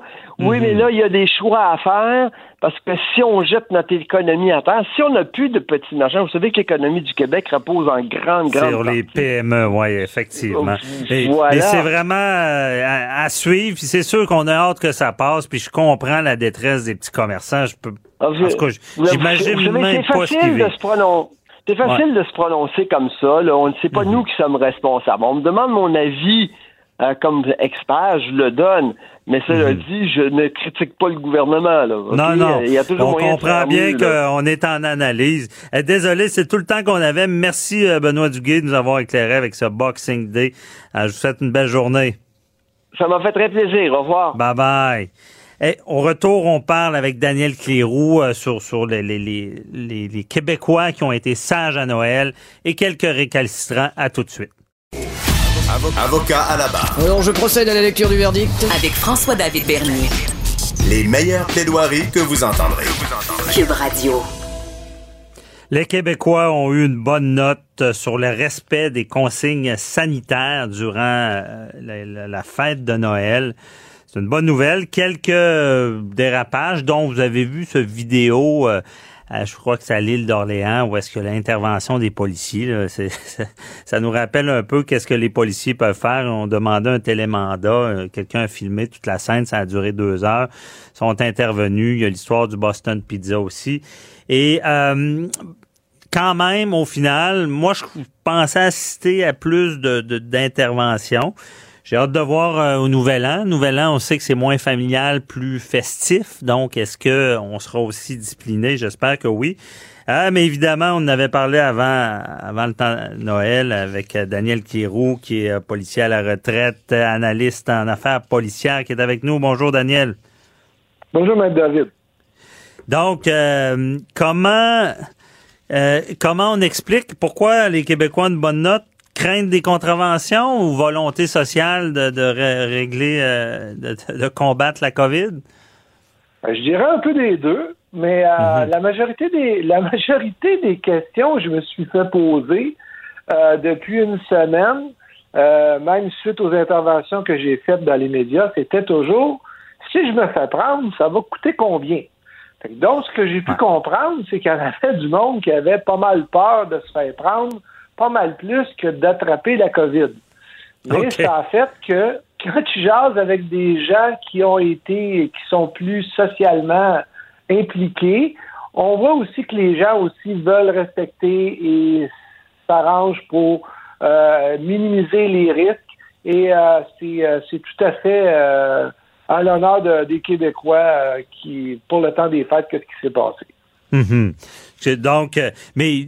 à quelque part, c'est un peu comme sur l'autoroute, quand les gens, sans, sans sanction, des fois, on est humain, on me semble, on, oui. on fait un peu moins attention. Tu l'as vécu, Daniel, les, les policiers ben oui. ont... En sécurité routière, là, on dit toujours que lorsque les gens ne voient pas de police, ben on pèse un petit peu plus la pédale. À partir du moment qu'on voit une police avec des gyrophares, on ralentit, puis on en a quasiment pour... Euh, Il euh, y a des statistiques qui disent à peu près un mois que les gens font attention. Quand ils se font arrêter, c'est plus longtemps. Mais là, okay. je pense que les amendes étaient, euh, étaient tellement élevées que les gens euh, avaient peur. Il y en a qui ont pris des chances. Je, dans la région de Québec, je ne sais pas ce qui s'est passé, mais on dirait que c'est toutes là qu'ils ont pris cette année. Euh, ouais. Mais je pense juste que c'est parce que les journalistes étaient plus euh, présents dans votre région, mais... Euh, dans la région de Montréal, ils doivent en avoir aussi certains. Ouais, mais c'est sûr que tu l'avais annoncé. Là, les policiers n'allaient euh, pas débarquer parce qu'il y avait une personne de trop dans une résidence ou vérifier euh, Euh, est-ce que euh, y a une bulle qui était défaite? Euh, vérifier si une personne seule avait fréquenté deux ou trois bulles. T'sais, on n'était pas là, là. On était dans, non, non, non, dans non. les interventions. Non. Et là, euh, y a la vidéo euh, que tu as vue là, à l'île d'Orléans. Pour ceux qui n'ont pas vu ouais. la vidéo, c'est assez... ça, ça je sais pas, seulement de voir cette vidéo-là, ça, ça gâche le party, là. Pour ceux qui l'ont pas oui, vu, t'as, t'as, t'as des, des, des gens qui fêtent, et là, t'as les policiers à la porte, et là, comme on sait, on n'est pas obligé de les laisser rentrer. Les gens semblent pas vouloir les laisser rentrer, mais ils ont le télémandat dans la fenêtre, là. Euh, oui. Comment tu voyais ça, cette intervention-là? Ben, écoutez, je pense que les policiers ont minimisé le risque de, que ça, ça dégénère avec de la violence. Mais comme je l'avais déjà expliqué, euh, François, j'ai dit, si les gens coopèrent pas, les policiers vont aller chercher un mandat et à ce moment-là, ils vont en avoir des contraventions. Donc, mm-hmm. ce qu'on voit dans la vidéo qui dure pas tellement longtemps, on voit les policiers qui montent aux gens à l'intérieur, on a le mandat et on voit comment les gens sont sarcastiques qui, qui, qui veulent pas collaborer, qui veulent pas coopérer. Bien, évidemment, ils vont tous avoir des constats d'infraction, puis euh, tant pis pour eux autres, parce que c'est, c'est ça le résultat de ne pas vouloir écouter. Faut pas se penser au-dessus des lois. Vous savez, j'ai, ouais. j'ai parlé avec quelques corps de police. Euh, j'ai vu, entre autres, dans la région nord de, de Montréal, il y a une ville comme Sainte-Thérèse qui disait que, bon, il y avait eu quelques appels. En moyenne, dans les grandes villes, là, comme, euh, mettons, Québec, euh, Gatineau, Longueuil, Laval...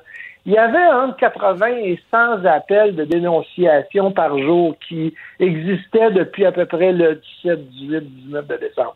Mais okay. les policiers, de façon générale, ils disaient que les gens, lorsqu'ils arrivaient, les gens collaboraient, et puis ça finissait que, bon, ben, il y avait pas ou peu de constats.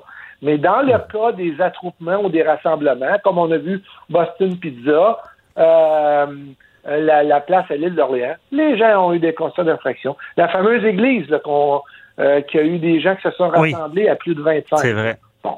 Bon. T'as quarante, euh, Révérend McKenzie hein? qui, a, qui a des historiques de, de, dans, avec la justice aussi, là, qui a été reconnu coupable là, de, d'agression. Euh... Oui. J'écoutais les médias là-dedans, euh, François, qui disait « Ah, il n'y a pas eu encore de constat de données par la police. Attention! » Là, là, les policiers, dans ce genre de dossier-là, ils donneront pas les constats rapides, là, à mille dollars l'amende plus cinq cents piastres, là, de frais. Là, ils vont soumettre le fameux grand constat au procureur et à la cour, et ça pourrait aller jusqu'à six mille dollars. C'est pour ça qu'il n'y a pas de constats qui ont été mis immédiatement. C'est pire. C'est pire. Là, ça va coûter cher. Ouais. S'ils prennent le temps de, de le rédiger ou de, de l'évaluer, c'est sûr que ça va coûter plus cher. Surtout oui. euh, aux organisateurs, c'est ce qu'on veut. Hein. Euh, les personnes sur place, OK, mais ceux qui organisent, c'est encore plus grave. Euh, Daniel, oui. comment t'anticipes le jour de l'an? Jour de l'an, là, il me semble, tu sais, dans, dans la vie, là, on s'entend que Noël, là, je pense, en tout cas, je sais, pour moi, là, Noël, c'est familial, c'est son, mm-hmm. c'est, c'est, c'est plus, euh, euh, pas, pas religieux, mais tu sais, c'est, c'est, c'est beaucoup plus familial. Et là, on, on est au jour de l'an, la part des gens fêtent ça avec les amis, c'est les parties. Euh, est-ce que ça va être plus dur pour les Québécois de respecter les règles au jour de l'an? Moi, je pense pas que ça va être plus dur, ça va être plus dur pour les jeunes. Euh, je pense que c'est les jeunes qui nous posent surtout problème de ce qu'on voit à date dans les interventions qui euh, les policiers sont obligés de faire. Euh, puis, comme de fait, le jour de l'an, c'est généralement plus festif. Par contre, d'un autre côté, je me dis, la bulle commence à être dégonflée, là. Les gens commencent à plus accepter ce qui se passe. Donc, j'ose espérer que, en grande majorité, les gens vont respecter. Mais il y a une chose qu'il ne faut pas oublier, euh, François, c'est que c'est mm-hmm. pas c'est pas des événements qui sont reliés juste au vingt-quatre vingt-cinq ou au trente et un pour premier. C'est des consignes qui sont données depuis plusieurs semaines et qui doivent être respectées sur une longue période. Donc, ouais. euh, c'est, le trente et un puis le premier, c'est pas exception aux autres. C'est juste que dans notre tête, on dit, est-ce qu'on va en avoir plus? Je pense qu'il va en avoir. Et euh, de plus en plus, les gens sont informés. Les policiers, lorsqu'ils vont arriver dans des endroits où il va y avoir des attroupements, surtout s'il y a des gens qui ne collaborent pas, il va y avoir des constats et un autre mauvais cadeau pour finir l'année. Non, c'est ça. Ça peut mal démarrer la, la prochaine année. Et oui. euh, est-ce que tu crois que on voit tout, on a vu la nouvelle aujourd'hui là, c'est talk of, talk of the town comme on dit là. Euh, on, y a un journaliste qui est allé voir au Mexique là, ce qui se passait un peu avec les voyages parce que ça a été beaucoup ouais. critiqué, les gens qui peuvent voyager, mm-hmm. qui vont revenir, le danger de contamination. Et là, on se rend compte que pff, ils semblent vraiment pas respecter les règles. Euh, mm-hmm. et, Est-ce que est-ce que tu penses que les policiers... Et, et, et là, tout l'enjeu est sur le retour et la quarantaine. Ouais. Bon, ils se doivent, selon la loi, mm-hmm. euh, sur la quarantaine, de respecter... Euh, et, et est-ce que tu penses que les policiers peuvent être amenés à intervenir sur cette quarantaine-là ou euh, de, de oui. quelqu'un qu'on sait récalcitrant, on, a, on l'appelle puis il n'est jamais là, euh, il va-tu avoir une visite des policiers? Oui, bien, ce qu'il faut comprendre, c'est que les gens qui vont revenir vont être contrôlés par des inspecteurs. C'est des inspecteurs okay. du gouvernement de la santé publique qui font les vérifications à savoir ce que les gens respectent. Mm-hmm. Euh, et à partir du moment que les gens ne respectent pas, ben là, à ce moment-là, ils peuvent faire une intervention ou demander aux policiers de faire une intervention. Mais il okay. ne faut jamais oublier la délation, là. La, les dénonciations des voisins qui vont dire hey, « mon voisin est allé en vacances, puis il est dehors, ça n'a pas de... » Tu sais, euh, quelqu'un qui revient de République dominicaine ou de Playa del Carmen après une semaine, il y a quelque chose qui joue contre lui, c'est son tan. Il va aller bronzer, hein.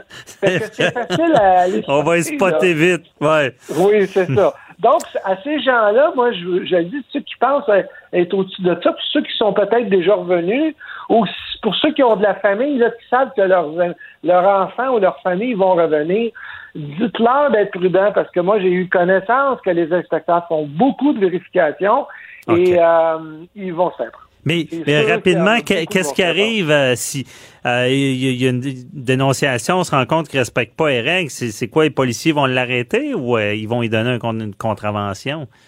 Bien, ils peuvent donner une contravention, mais il ne faut pas oublier que le gouvernement a dit que ceux qui ne respectaient pas les règles, le gouvernement canadien a dit que ouais. ceux qui ne respectaient pas les règles étaient euh, passibles d'amende qui pouvaient aller jusqu'à sept cent cinquante mille dollars et faire jusqu'à six mois de prison. Et euh, mm-hmm. je ne sais pas jusqu'à quel point ils sont sérieux là-dedans, mais ça ne sera pas des, des constats d'infraction à mille dollars, ça va être des constats qui vont coûter plus cher que ça. Parce qu'on le sait, ouais. le, l'historique nous le dit, les gens qui reviennent de vacances, il faut être prudent avec eux. Et là, on le voit ce qui s'est passé dans les tout inclus. Les tout inclus, là, c'est vraiment pas une bonne idée. On ne ouais. parle pas des gens qui sont partis en snowbird, là. C'est sûr que mais qui reviennent, eux autres aussi, il va falloir qu'ils fassent une quarantaine. Mais les tout inclus, là, on l'a vu, les gens, pour la majorité, ne le respectent pas. Heureusement, ouais. François, on ne parle pas de euh, soixante mille personnes par jour qui partent euh, comme non, on est mis d'habitude. On parle d'à peu près huit mille personnes qui sont un petit peu éparses dans le Québec. Mm-hmm. On va espérer que ces gens-là vont être... Euh, vont être euh, effectivement, prudent, c'est, c'est, on, on, on va leur pardonner d'avoir du fun dans le sud, même si ça nous rend jaloux pas mal, mais au moins quand vous revenez, respectez la quarantaine. Et euh, ouais, puis je voudrais pas être le premier qui va se faire prendre parce que d'après moi, il va servir d'exemple. Mais euh, oui. merci, merci Daniel de nous avoir éclairé avec tout ça. On se reparle, on va suivre avec attention à ce qui se passe avec le jour de l'an. Bonne journée, François. Bonne journée, bye bye. Restez avec nous, on parle à Jacques Doucet, chroniqueur au Journal de Montréal. On revient sur le décès de Derek Aucoin. À tout de suite. Avocat à la barre. Avec François-David Bernier. Des avocats qui jugent l'actualité tous les matins. Pour ceux que, bon, qui ont écouté les nouvelles... Euh, en fin de semaine dernière, euh, le, le, il y a le décès de Derek euh, Aucoin qui, euh, qui a chamboulé quand même le Québec. Euh, Derek Aucoin, là, on, on le voit, euh, c'est un jeune homme quand même, cinquante ans, euh, qui, qui a, qui a le, eu un diagnostic de cancer du cerveau.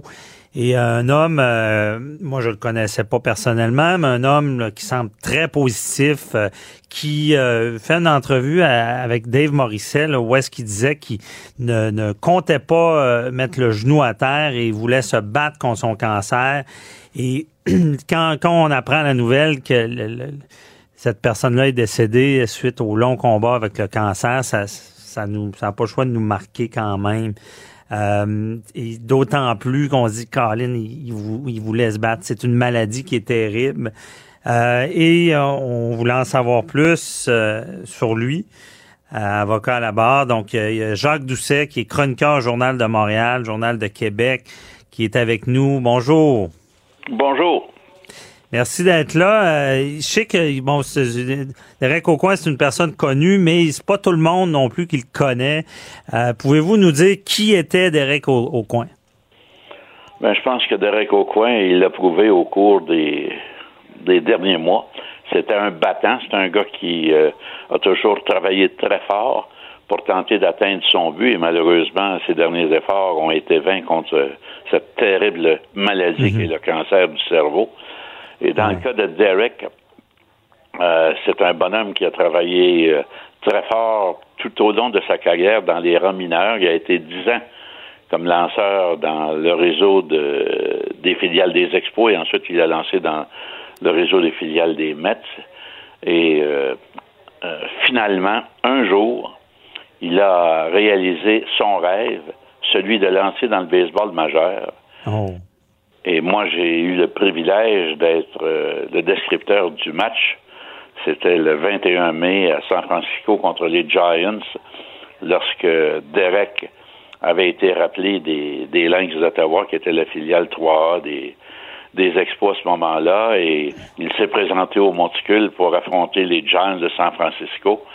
Et là, il réalisait vraiment là, euh, le rêve de sa vie de joueur de baseball, parce que il y a énormément de, de jeunes qui aspirent à une carrière dans le baseball majeur et qui, malheureusement, n'atteignent jamais leur but.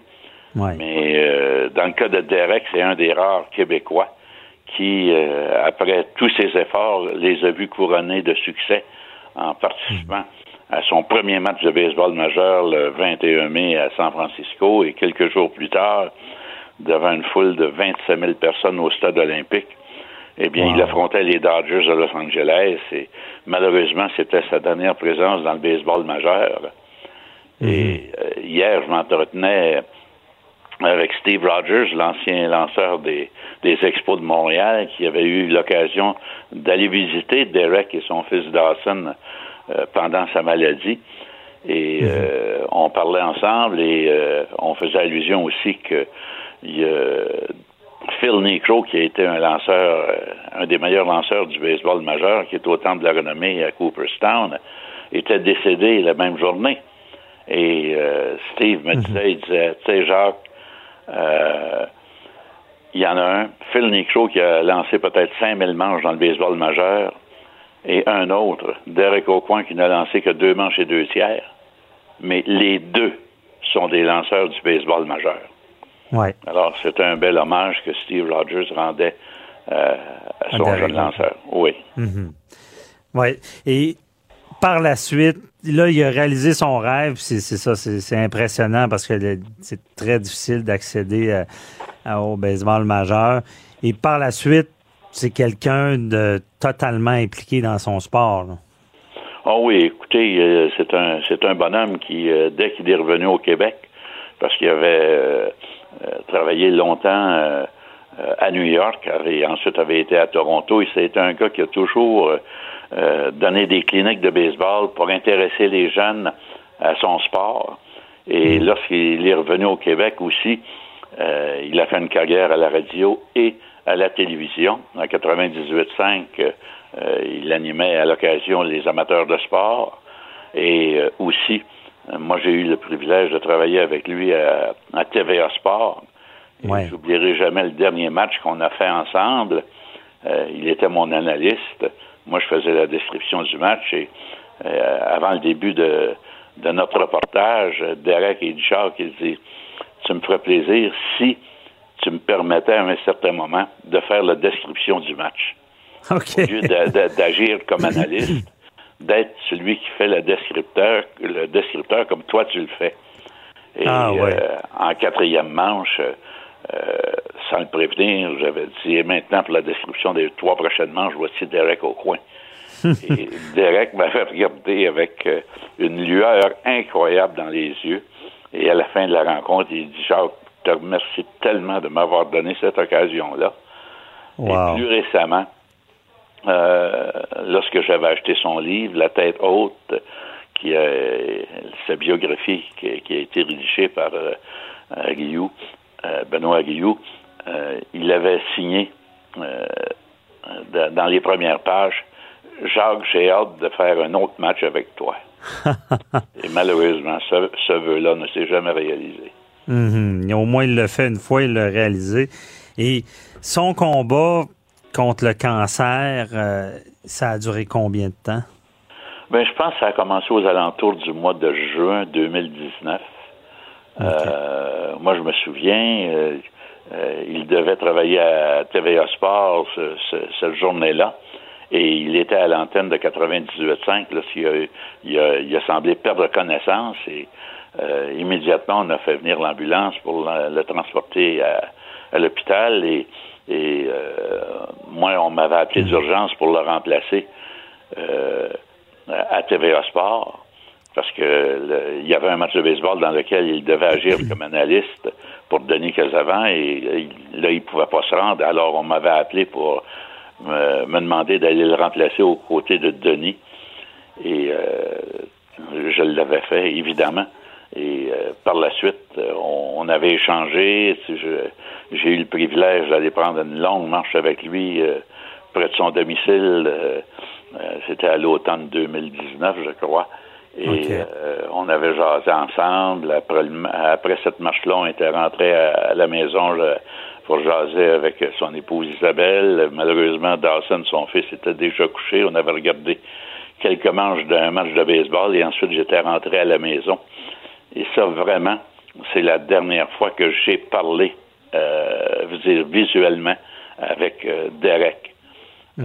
Après, on échangeait des courriels, on, on parlait au téléphone, mais ça a été vraiment la dernière fois que j'ai eu un contact visuel avec lui. Et euh, on savait évidemment que c'était une lutte qui était vouée à un échec parce que euh, plusieurs années auparavant, un autre membre de l'organisation des Expos, Gary Carter, avait succombé au même euh, au même cancer du cerveau. OK. Alors euh, aujourd'hui, euh, euh, Derek se retrouve avec euh, Gary dans un monde qu'on espère meilleur. Mm-hmm. Ça doit être une, une ah. formidable équipe pour affronter qui que ce soit sur un terrain céleste. Effectivement. Et euh, mais c'est, c'est quand même, je pensais que ça avait duré plus longtemps. C'est, c'est quand même fulgurant là, comme cancer. Et quand, quand il s'est évanoui à T V A Sport, il ne savait pas qu'il Non, il qu'il était avait... à quatre-vingt-dix-huit virgule cinq à ce moment-là. Ah, quatre-vingt-dix-huit virgule cinq, OK. Oui, et, oui. et euh, il faisait, il animait une émission de radio. Et après cette émission-là, il devait s'amener à T V A Sport pour okay, le match de baseball et être analyste. Et malheureusement, il ne pouvait pas se présenter. Il a été hospitalisé d'urgence. Parce que c'est là qu'il a découvert qu'il y avait ce cancer-là. Oui, J'imagine. mais on ne savait pas dans quelle mesure le cancer était présent dans son cerveau. On, euh, il était au C H U M. Euh, on l'a opéré. Ouais. Et là, on a réalisé que on pouvait peut-être retarder la progression de la maladie, mais que malheureusement, on ne pouvait pas l'éliminer. Ah ouais. Alors ça, il était, il était bien conscient de ça, mais lui, il disait, non, je m'en vais le battre, euh, ce maudit virus-là qui me ronge le cerveau. Mm-hmm. Et, euh, il a travaillé très fort, il a toujours été un bonhomme qui avait une attitude positive. Et euh, il a gardé ce, ce, cette attitude-là, je suis persuadé, moi, jusque dans ces derniers moments. Et malheureusement, il nous a quittés à l'âge de cinquante ans, ce qui est incroyable. Non, c'est très jeune, puis euh, il semblait en forme. C'est assez, c'est dévastateur, puis il, il laisse une famille. Euh, son fils à quel âge? Il y a dix ans. Dawson a dix ans. Oui, oui, oui, oui, oui. Alors, c'est, c'est, c'est, euh, c'est, il va continuer de grandir. Il a connu son père tout de même un peu, mm. mais jamais dans la proportion. Moi, euh, j'avais vu euh, les yeux de Dawson lorsque Derek a été admis au Temple de la renommée du baseball mm. québécois. Il okay. était euh, avec lui à ses côtés, avec Isabelle. Euh, on était au château du Mont-Sainte-Anne pour euh, le congrès de fin d'année de... de Baseball Québec. C'est à ce moment-là qu'on avait admis euh, Derek au temps de la renommée du baseball euh, québécois. Et euh, mm-hmm. il était encore en très bonne forme à ce moment-là, mais malheureusement, la maladie a dégénéré et l'a emporté. Ouais. C'est ce qu'on ce qu'on voit. On n'aime pas ça voir ça, la, la, la maladie qui l'emporte comme ça. Et euh, le, le si on parle, parce que je pense qu'il voulait, il travaillait aussi au retour des expos, là, si je comprends bien. Ben, il était impliqué, c'est que comme tous euh, les amateurs de baseball, on souhaite un jour que le baseball majeur revienne à Montréal. Et euh, moi, une de mes dernières présences au Stade olympique en compagnie de Derek, mm-hmm. c'était lors du dernier match euh, hors concours que les Blue Jays de Toronto euh, venaient disputer à Montréal. Et euh, les organisateurs avaient invité beaucoup de, d'anciens joueurs des Expos, dont Derek. Et euh, moi, j'avais été un des privilégiés aussi à être invité, à être présenté à la foule. Et euh, okay. encore une fois, j'ai, on a, j'ai une photo de Derek en compagnie de lui, le, lui avec son numéro soixante-six, puis moi, j'avais le numéro trente-trois. C'était pas le numéro de Larry Walker, c'était les trente-trois ans que j'avais passé au micro des Expos. Mais okay. euh, euh, ça avait été un très beau moment, euh, et autant pour Derek que pour moi, que d'être euh, présenté à la foule et d'être ovationné par les amateurs de baseball du Québec. Ouais. Et euh, est-ce que est-ce que vous pensez qu'on va l'honorer hein, quelque part dans le baseball, euh, honorer sa mémoire? Euh, ben dans le baseball majeur, euh, écoute, son, son, son séjour a été très euh, mm-hmm. très bref, euh, mais il n'est pas impossible qu'un jour on puisse penser à l'admettre au Temple de la renommée du baseball canadien. Okay. Je sais qu'il faisait partie du conseil d'administration du Temple de la renommée du baseball canadien. Et d'ailleurs, il avait été euh, un des premiers à m'appeler lorsque le Temple de la renommée du baseball canadien m'a fait l'honneur d'être admis euh, dans, mm-hmm. dans ce groupe élite euh, l'an dernier. Mais malheureusement, avec euh, la COVID, ouais. l'intronisation officielle euh, n'a pu être faite à Saint Mary's, euh, qui est la, la ville où est le Temple de la renommée du baseball canadien. Okay. Et cette intronisation-là officielle a été remise au mois de juin cette année. Okay. Je suis persuadé que si Derek avait été en santé, il se serait fait un point d'honneur d'être là pour... Ben oui, ben, félicitations pour... pour... m'applaudir, oui. Ben oui, félicitations d'avance pour ça. Et euh, pour terminer... Euh... Est-ce que les, les expos vont revenir? Parce que là, on a, il y a quelqu'un qui peut travailler d'en haut, de là pour, pour, ben, pour ce retour. Il va mettre, la, il va mettre l'épaule à la goût. Mais évidemment, avec euh, la COVID qui fait encore des ravages et les, l'incertitude qui plane toujours sur euh, combien de matchs de baseball majeur il y aura dans la saison deux mille vingt et un, mm. euh, qu'est-ce qui va se passer avec Tampa Bay, euh, ouais. euh, et je sais que Euh, Stephen Bronfman travaille énormément et je suis presque content qu'on n'entende pas des pro- parler des progrès qu'il fait, parce qu'à ah. chaque fois qu'on on parle des progrès, il y a toujours les, des gens qui ont une pensée négative qui se manifeste les premiers et qui tentent de mettre les bâtons dans les roues parce que c'est, ouais. ce ne sont pas des amateurs de baseball mm-hmm. et on calcule que c'est pas important. Mais je suis persuadé qu'un jour, ça va réussir. Oui, ça va réussir. On a le po- positivisme de Derek Aucoin. Ça va réussir. Merci beaucoup. Très touchant comme entrevue. Nous avons fait euh, part de, de votre expérience avec Derek Aucoin. Euh, je vous souhaite une belle journée. Je vous remercie de m'avoir invité. Merci. Jacques Doucet, chroniqueur au Journal de Montréal et euh, Journal de Québec. Euh, restez avec nous. Une autre entrevue qui nous a marqué euh, cette année, euh, c'est euh, Richard euh, Goudreau, euh, qui est producteur de la franchise Les Boys. Et là, c'est ComediHa! Qui achète Les Boys. Et il nous explique, et si vous voulez savoir l'origine des personnages de Stan Méo, il nous l'explique maintenant. Avocat à la barre. Avec François-David Bernier. Des avocats qui jugent l'actualité tous les matins. La franchise euh, Les Boys passe aux mains de ComediHa! Cette semaine. On apprend ça en primeur. Euh, et Les Boys, ben, vous connaissez tous euh, ces films euh, mi- euh, mythiques, si on peut dire. Tout le monde les connaît au Québec. Et euh, trouvait ça intéressant, avocat à la barre, ben, savoir que les, les, tous les droits passent à ComediHa! Donc, on, on en comprend qu'il y aura une autre vie aux Boys. Et là, je, je pense qu'on parle du petit écran. Et on voulait en parler avec la personne concernée, Richard Goudreau, qui est le produ- scénariste, producteur, réalisateur et euh, qui, qui, qui détenait cette franchise-là des Boys. Bonjour. Bonjour. Bonjour. Merci d'être avec nous. Donc, euh, vous étiez le, le détenteur de tous ces droits là, de, des, des, des, des Boys, là, des films euh, et tout ce qui vient avec. Là. Ah, j'ai, j'ai créé les Boys. Ah, puis ouais, vous êtes euh, le créateur aussi. Oui, oui, oui. Et hey. puis, euh, ouais, ouais, c'est mon bébé. C'est vraiment mon bébé. Ben, oui. Par contre, euh, on, euh, euh, euh, par contre, c'est un peu... Euh, j'ai fait la, cette semaine la même chose que Marcel Aubu, mais moi, j'ai vendu à des Québécois. Bonne affaire. Ça reste au Québec. Et bon, on va commencer par la base, que nos auditeurs vont être curieux. Tout le monde vous connaît, évidemment, mais il euh, n'y a rien de mieux que de l'entendre de votre bouche. Comment ça a commencé, euh, cette histoire-là, avec les Boys? J'étais... Euh, je, je joue... Moi, moi-même, j'étais un Boys. Je, je joue dans des ligues de garage depuis longtemps. Et euh, ben un samedi, euh, je jouais le, le samedi euh, de dix heures trente à midi, euh, tout près de chez moi. Puis euh, c'est une gang, tu sais, c'est vraiment relax, c'est drôle. c'est Et euh, un samedi après le match, après, quand les gars prennent une bière, puis euh, et là, ils sortent toutes sortes de, de choses. Puis ça me, ça me sautait le flash, me sautait d'en face. Euh, je me suis dit, crime, pourquoi je fais pas un film là-dessus? C'est, c'est drôle. C'est, c'est comme ça que c'est venu. Et, ah, euh, c'est bon. Puis, j'ai même, j'ai même mis un des, de mes vrais joueurs des, des Boys dans le premier Boys. Ah ouais, c'était un vrai joueur de l'équipe de garage. Ouais, ouais, ouais, parce qu'il se vantait tout le temps, parce que les, bon, les gars savaient que j'étais producteur, puis hey, regarde, t'as, t'as pas vu que j'étais un acteur, quand est-ce que tu me mets dans un film?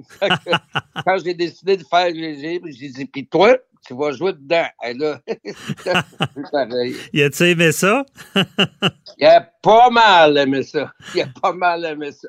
Il a pas mal aimé ça. C'est pas devenu une vedette après, là. Il a, il a pas continué. Non, non, je, je, j'ai arrêté sa carrière après. Ah, c'est Et, bon. Puis... Ça s'est bien passé. C'était le, le chum de Fern, celui qui s'appelle Labine.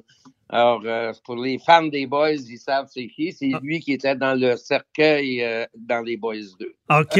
Ah, c'est bon, je me rappelle.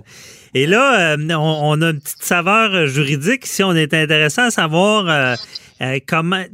Là, une fois qu'on a cette idée-là, il faut mettre ça en branche. J'imagine on, on veut protéger l'idée. Là, on veut... Euh, on essaie de garder ça secret au début pour mettre ça, mettre le premier film euh, au monde.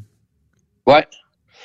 Oui, ben, tu sais, il euh, faut enregistrer les droits. Une façon bien simple, hein, c'est de, euh, de s'envoyer le projet euh, par courrier enregistré. Oui. Euh, ça, c'est une des façons de le faire. Effectivement, c'est, c'est la moins coûteuse puis très efficace. J'ai déjà conseillé ça. Donc, ouais. pour, pour garder l'idée. Euh, puis là, comment ça se passe après ça, le développement de l'émission? On pense à des... Bon, déjà, on, on sait euh, un acteur d'où il venait, de la Ligue de garage directement. Après ça, vous vous êtes dit quoi pour euh, les autres acteurs? Vous cherchiez-vous du monde en particulier? Ou? Je veux juste spécifier, euh, avant toujours pour euh, l'idée, puis ça, il faut quand même l'écrire, l'idée. Hein? C'est, c'est pas... Euh, C'est ouais. pas une phrase, là. C'est pas une phrase. C'est, euh, moi, j'avais fait un texte de vingt-cinq pages, là, qui est un peu... Euh, ben, c'est ça. C'est, c'est pas ouais. seulement une idée de dire, hein, c'est une équipe de garage, c'est, c'est une idée qui est plus ouais. euh, organisée puis détaillée. Euh, ouais. Mais... Il y avait les, les personnages, là, il y avait l'histoire, il y avait les personnages, il y avait tout ça. Dans... Parce que, dans le fond, c'est votre bébé, vous, vous le voyez déjà, déjà grand, là, quand vous l'avez conçu, là. Vous... Ouais. Est-ce, ouais. est-ce ben que... Moi, avant, j'avais fait euh, des films, euh, on, appelait, on appelle ça, nous, dans le jargon, des family movies, des films pour la famille, euh, en anglais. Euh, j'avais fait sept films, euh, euh, pour, pour me, pour, pas pour me faire la main, mais c'est, j'adorais faire ça. OK. Et, euh, et, euh, et après, ben c'est ça, j'ai commencé à travailler sur le film des Boys. Et puis, euh, puis monter ça, puis trouver la bonne équipe autour. Euh, et, et Louis Saïa avait fait un film que j'ai que j'ai adoré, qui s'appelait euh, qui, le vol du Sphinx. Euh, non, pas le, pas le vol du Sphinx, le, le Sphinx. Okay. Le, le Sphinx, avec Marc Messier, euh, Thériault, puis tout ça. Et, euh, euh, et j'ai, euh, j'ai appelé Louis et lui fait lire un scénario que quelqu'un avait déjà écrit suite à mon histoire, mais que, okay. euh, que je n'avais pas beaucoup aimé. Et Louis a trouvé l'idée très bonne. Et donc, c'est là que l'histoire a commencé. Et Louis a amené François Camiran et René Brisebois, qui sont en, en gros les, les scénaristes des premiers films des Boys. Euh, en fait, à peu près tous les films des Boys. Okay. Et, euh, sauf le dernier qui était une télé, il était une fois les Boys que moi j'ai écrit et réalisé. Là. Mm-hmm. Mais, euh, donc, euh, j'avais vraiment, euh, si on peut prendre un thème de hockey, euh, un jeu de puissance extraordinaire avec Louis, euh, René puis François. Ah oui. Pis, ça a donné ce que ça a donné. Tu sais. Ça a donné. Est-ce que, question comme ça, est-ce que ce que ça a donné, c'était votre image du départ ou ça a pris une autre direction? Non, non, c'est, c'est, c'est ce que j'avais en tête, que je visualisais tout le temps, et puis euh, ils ont frappé dans le mille, et puis après, ben euh, Louis, parce que Louis Saïa, c'est quand même un des maîtres de l'humour au Québec, mm-hmm. tu sais, euh, il était de l'équipe de, de, de, de Brou, euh, les voisins, tout ça, euh, avec Claude Meunier, puis Euh, Louis a ramassé euh, les comédiens. Là, c'est Remy Gérard, euh, euh, Marc Messier, Thériault, euh, plein de... Pour la plus, Pierre Lebeau. Pierre Lebeau. Euh, mm-hmm. Fait que c'était... Comme il allait être le réalisateur, c'est aussi, euh, c'était aussi son travail, mais euh, tu sais, il a, il a vraiment fait un... un casting extraordinaire. Ben oui. Et là, moi, je... Excuse... Moi, tout ce que... Je pense, moi, je suis juste responsable de la présence de Patrick Huard et de Paul Hood. OK, c'est, c'est très bon. C'est des personnages euh, marquants, ouais. Paul Hood, avec ouais. les, les statistiques. Euh, puis, euh, je vais, je vais, je vais, parlant des acteurs, je vais me gâter un peu, là, à savoir, euh, moi, je, je trouve bien comique euh, Méo, puis euh, Stan, puis ben, tous les autres aussi. Mais Méo, ça vient où de l'inspiration de ce personnage-là? Euh... euh... Elle est inspirée, euh, disons que quand, quand j'étais dans la vingtaine, okay. euh, j'avais une bande de, de, de chums et puis euh, on se voyait, on avait un, un bar où on, on se retrouvait souvent. OK. Et euh, je me suis inspiré... Euh, Du, du propriétaire de ce bar-là pour euh, Stan et, et euh, de, de, d'un, d'un Shylock okay. qui, euh, qui venait souvent à ce bar-là. Ouais. Euh, qui, euh, mais, euh, ça, je nommerai pas les... Non, on nommera pas les noms. on, voit, on voit le portrait très bien, puis c'est intéressant parce que ouais. en plus, il est tellement bien interprété... Euh... Euh, et jouer. Et, euh, puis aussi, euh, question mythique aussi, pour ceux qui connaissent ça. Euh, la dureté du mental, là, ça, ça vient de où, là? C'est qui qui a ah, eu cette idée-là? Je, ça, ben, la dureté du mental, c'est un fameux monologue euh, écrit par euh, euh, François Camiran, François et, et, et René Brisebois. OK. Euh, euh, qui ont pondu ça. Ah, c'est euh, bon. Ça a, euh, pour nos auditeurs, ça a marqué le Québec. Là, ben, ceux qui, ça me surprendrait, il n'y a, a pas grand monde qui n'a pas écouté ça. Donc, c'est, c'est Marc Messier qui, qui parle de la dureté du mental. Euh, je me rappelle bien. Et là, euh, il nous reste pas tant de temps, mais vous avez décidé de... La, la franchise là, va passer aux mains de Comédia. Là. Vous avez décidé de vendre, mais vous allez rester impliqué quand même. Là. Oui. Euh, sinon, euh, je pense que c'était, euh, c'était le souhait de, de Sylvain euh, autant que le mien. Tu sais, euh, euh, ça fait longtemps qu'on travaillait là-dessus. Hein. La première fois qu'on a parlé de ça, je pense que ça doit, c'était à Cannes en plus, au marché de télévision à Cannes. Okay. Et, euh, et, euh, et c'est mon fils qui, qui était avec moi. On était en vacances, pas loin de là. Euh, Euh, et qui me dit... Parce que mon fils, euh, Lenjo euh, Goudreau, il est vice-président de la production chez euh, Comédia. OK, il y avait déjà ouais, un ouais. contact. Oui, oui, oui, ouais, c'est ça. Ah, et puis, euh, c'est lui qui nous a mis ensemble. Et puis, c'est là qu'on a commencé à jaser de tout ça. Et Sylvain étant un fan des Boys aussi. Ça, et puis, euh, c'est, c'est, c'est resté là jusqu'à plus intensivement la, l'année dernière. Et puis, ben, c'est à ça. C'est, c'est, c'est le temps. Euh, c'est, c'est, c'est je, ce qui me passionne, vraiment, je suis un passionné, là. Mm-hmm. Et ce qui me passionne, c'est, c'est de travailler avec euh, les scénaristes, les réalisateurs, les acteurs. Euh, j'étais un peu, euh, après euh, vingt-cinq ans de production, euh, un peu tanné là, de, de faire euh, l'administrateur, puis toutes ces choses-là. Puis, tu sais, la, la, ouais. la aussi euh, a tellement grossi maintenant, puis que d'avoir un. Euh, des, des, des, des, un peu, je les appelle des partenaires maintenant, mais euh, un groupe comme ComediHa!. Ben oui, on comprend ça. Si vous, vous, vous voulez euh, un peu, euh, vous, avez, vous avez, comme on dit, ramé un bon bout. Là. Vous, en, vous restez ouais. dans le bateau, mais c'est pas vous qui rame en, en folie. C'est, vous allez avoir un, une équipe, puis euh, vous allez pouvoir ouais. continuer à vous amuser là-dedans. Ben, merci Exactement. beaucoup. Euh, C'était vraiment intéressant de savoir tout ça. Puis, euh, bo- bonne continuation aux Boys. C'est Richard Merci. Godreau. Merci. Bye-bye.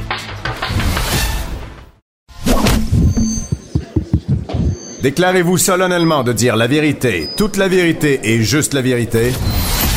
Avocat à la barre. Avec François-David Bernier.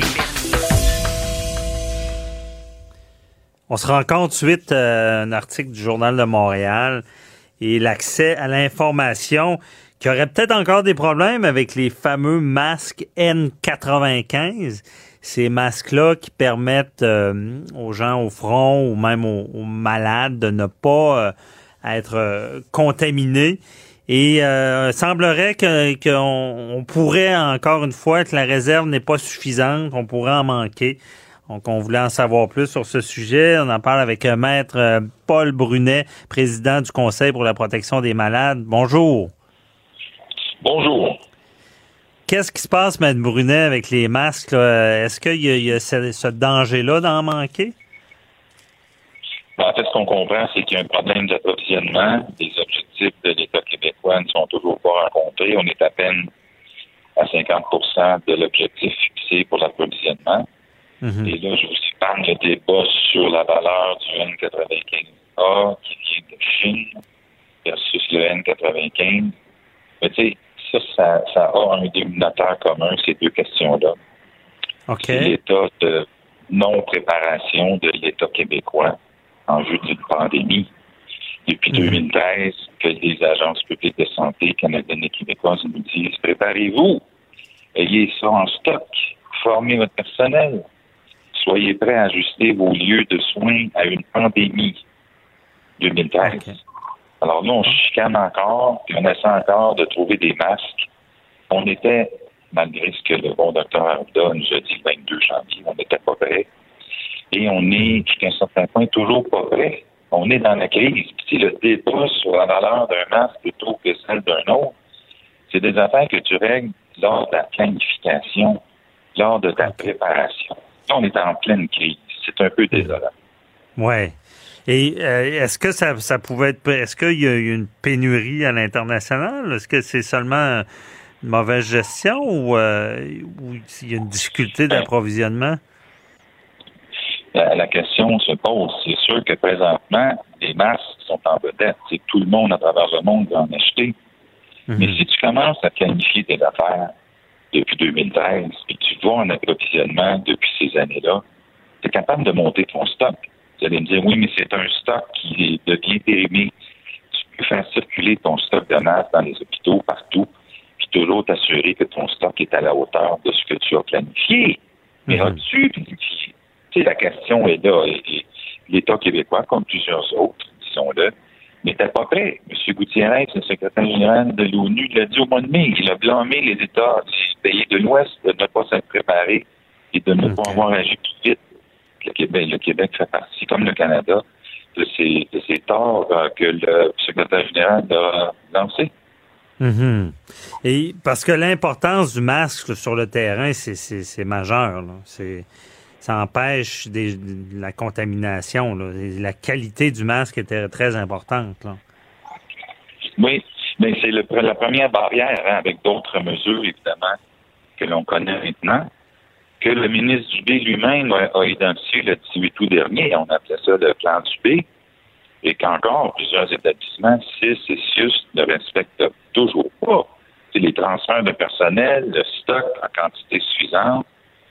Et là, j'ai inclus le débat sur la valeur des masques qui aurait dû se tenir beaucoup plus avant. T'sais, c'est intéressant parce que l'État québécois, que ce soit la C A Q ou d'autres, euh, force les organismes publics, les municipalités, je les connais bien, à se préparer d'avance pour leurs euh, mesures d'urgence éventuelles, à identifier leurs risques, à être prêt à y répondre, à avoir le stock qu'il leur faut pour répondre aux risques qu'elles ont identifiés. Et ironiquement, l'État québécois, comme d'autres, ne sont pas prêts. C'est assez, c'est assez extraordinaire, c'est qu'on n'a pas été plus prêt que ça, malgré le fait qu'on force tout le monde à se préparer. On ben était oui. comme le cordonnier mal chaussé.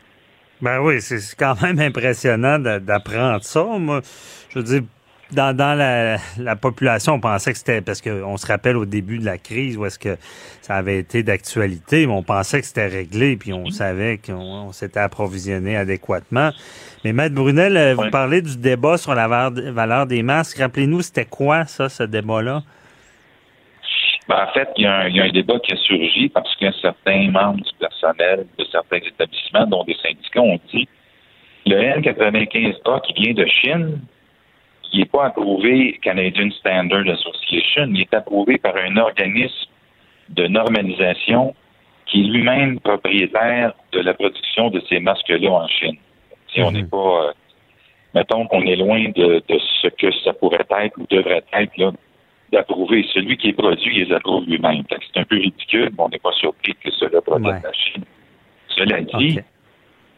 là, on se bat là-dessus, on débat de ça avec les syndicats, mais c'est pas à ce moment-ci qu'on aurait dû faire ça, on s'entend. Oui.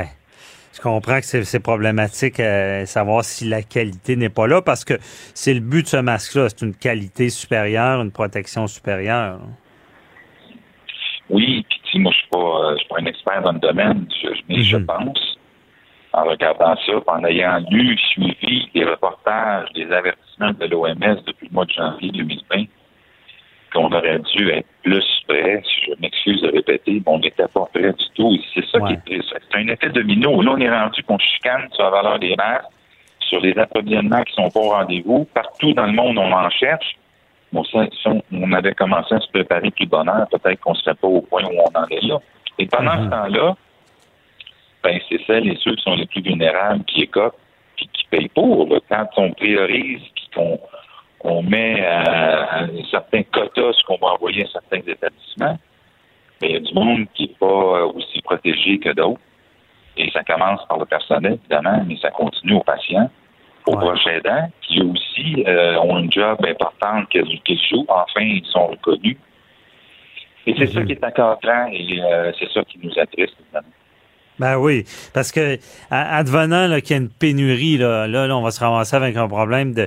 Il va falloir choisir à qui on en fournit. Il va falloir mettre une liste de priorités qui méritent de, d'être mieux protégées que d'autres. C'est ce que je comprends, parce que présentement, on est à, je pense, quarante-deux pour cent de nos stocks planifiés d'approvisionnement. Alors, évidemment qu'on va finir par en manquer, surtout si la vague, euh, malheureusement, se poursuivait. Mm-hmm. Et euh, encore une fois, ce sont les gens les plus vulnérables, probablement les plus âgés, les plus pauvres. D'ailleurs, c'est si ironique qu'alors qu'on a, on s'est occupé des personnes âgées dans les C H S L D en dernier, ouais. lors de la première vague, c'est auprès de ces gens-là qu'on intervient en premier avec la vaccination. C'est comme si on avait compris six mois plus tard que c'était là qu'il fallait intervenir d'abord, comme le recommandait d'ailleurs l'O M S et des reportages qui venaient partout dans le monde que c'est là, dans les nursing homes, les centres d'hébergement, qu'il fallait intervenir en premier. Mais nous, on l'a fait en dernier. Ouais. Et là, on va vacciner les gens en premier. Ah, on a enfin compris, mais on est six mois en retard. Hein? Ouais. Et euh, encore une fois, c'est désolant. Tu sais, je m'excuse, on est critique. Ben oui, que si tu veux, on est un militant pour le droit des usagers. Mais à la mmh. fin de la journée, c'est comme si euh, les priorités gouvernementales euh, sont celles qui sont discutées là, entre des gens sûrement très compétents, mais qui, assez surprenamment, n'ont pas pris connaissance des reportages et des rapports d'O M S depuis le mois de janvier. Ouais. Quand M. Legault dit le sept avril, les personnes âgées sont ma priorité, ça fait deux mois que l'O M S le dit que ça l'était. Il n'a commencé à faire tester les personnes âgées dans les C H S L D qu'au mois de mai, pour vrai, là, vraiment. Puis mm-hmm. même encore aujourd'hui, vous le savez, il y a du personnel qui refuse d'être testé ou d'être vacciné. Parce ouais. que ces gens-là ne sont pas, malgré toute la bonne intention qu'ils ont, ne sont pas en train de devenir un des foyers importants de contamination. C'est pour vous poser la question. Ben oui, c'est un bon questionnement. C'est, c'est de ne pas, euh, pas refaire la recette, là, de s'inspirer d'ailleurs où est-ce que on, ça s'est passé. Mais rapidement, il, il est-tu trop tard pour donner le coup de barre puis s'organiser? Euh... Écoutez, je suis convaincu que malgré le manque de planification, les autorités font ce qu'elles peuvent avec ce mmh. qu'elles ont. M. Duguay avait dit ces mots-là. Malheureusement, on est pris avec un retard très important dans ce qu'on avait à faire. Le Québec et d'autres juridictions, je suis d'accord. Mais en attendant, on est obligé de prendre des bouchées doubles. C'est sûr que dans la course et la crise, ben, on prend des décisions qui, parfois, peuvent comprendre des erreurs parce qu'on est pressé, qu'on est dans l'urgence. Ouais, c'est sûr, c'est pas la meilleure gestion. Mmh. Non, c'est, c'est sûr qu'ils sont, sont pas mal intentionnés. Juste qu'on non, non, c'est ça. En tout cas, ben, Matt Brunet, c'est tout le temps qu'on avait. Merci de nous avoir parlé. De, d'en, d'en parler, peut-être qu'il y aura du changement. Merci beaucoup et bonne journée. Merci à vous. Bye-bye. C'est tout pour nous aujourd'hui. On va être là demain à même heure, même poste. Et euh, merci à l'équipe, Achille Moinet, Frédéric Monkel, Hugo Veilleux à la recherche, Mathieu Boulay. Et pour ceux qui veulent poser des questions, c'est le temps. Posez vos questions à un huit sept Q U B Radio sur le Facebook. On se retrouve demain. Bye-bye. Q U B Radio.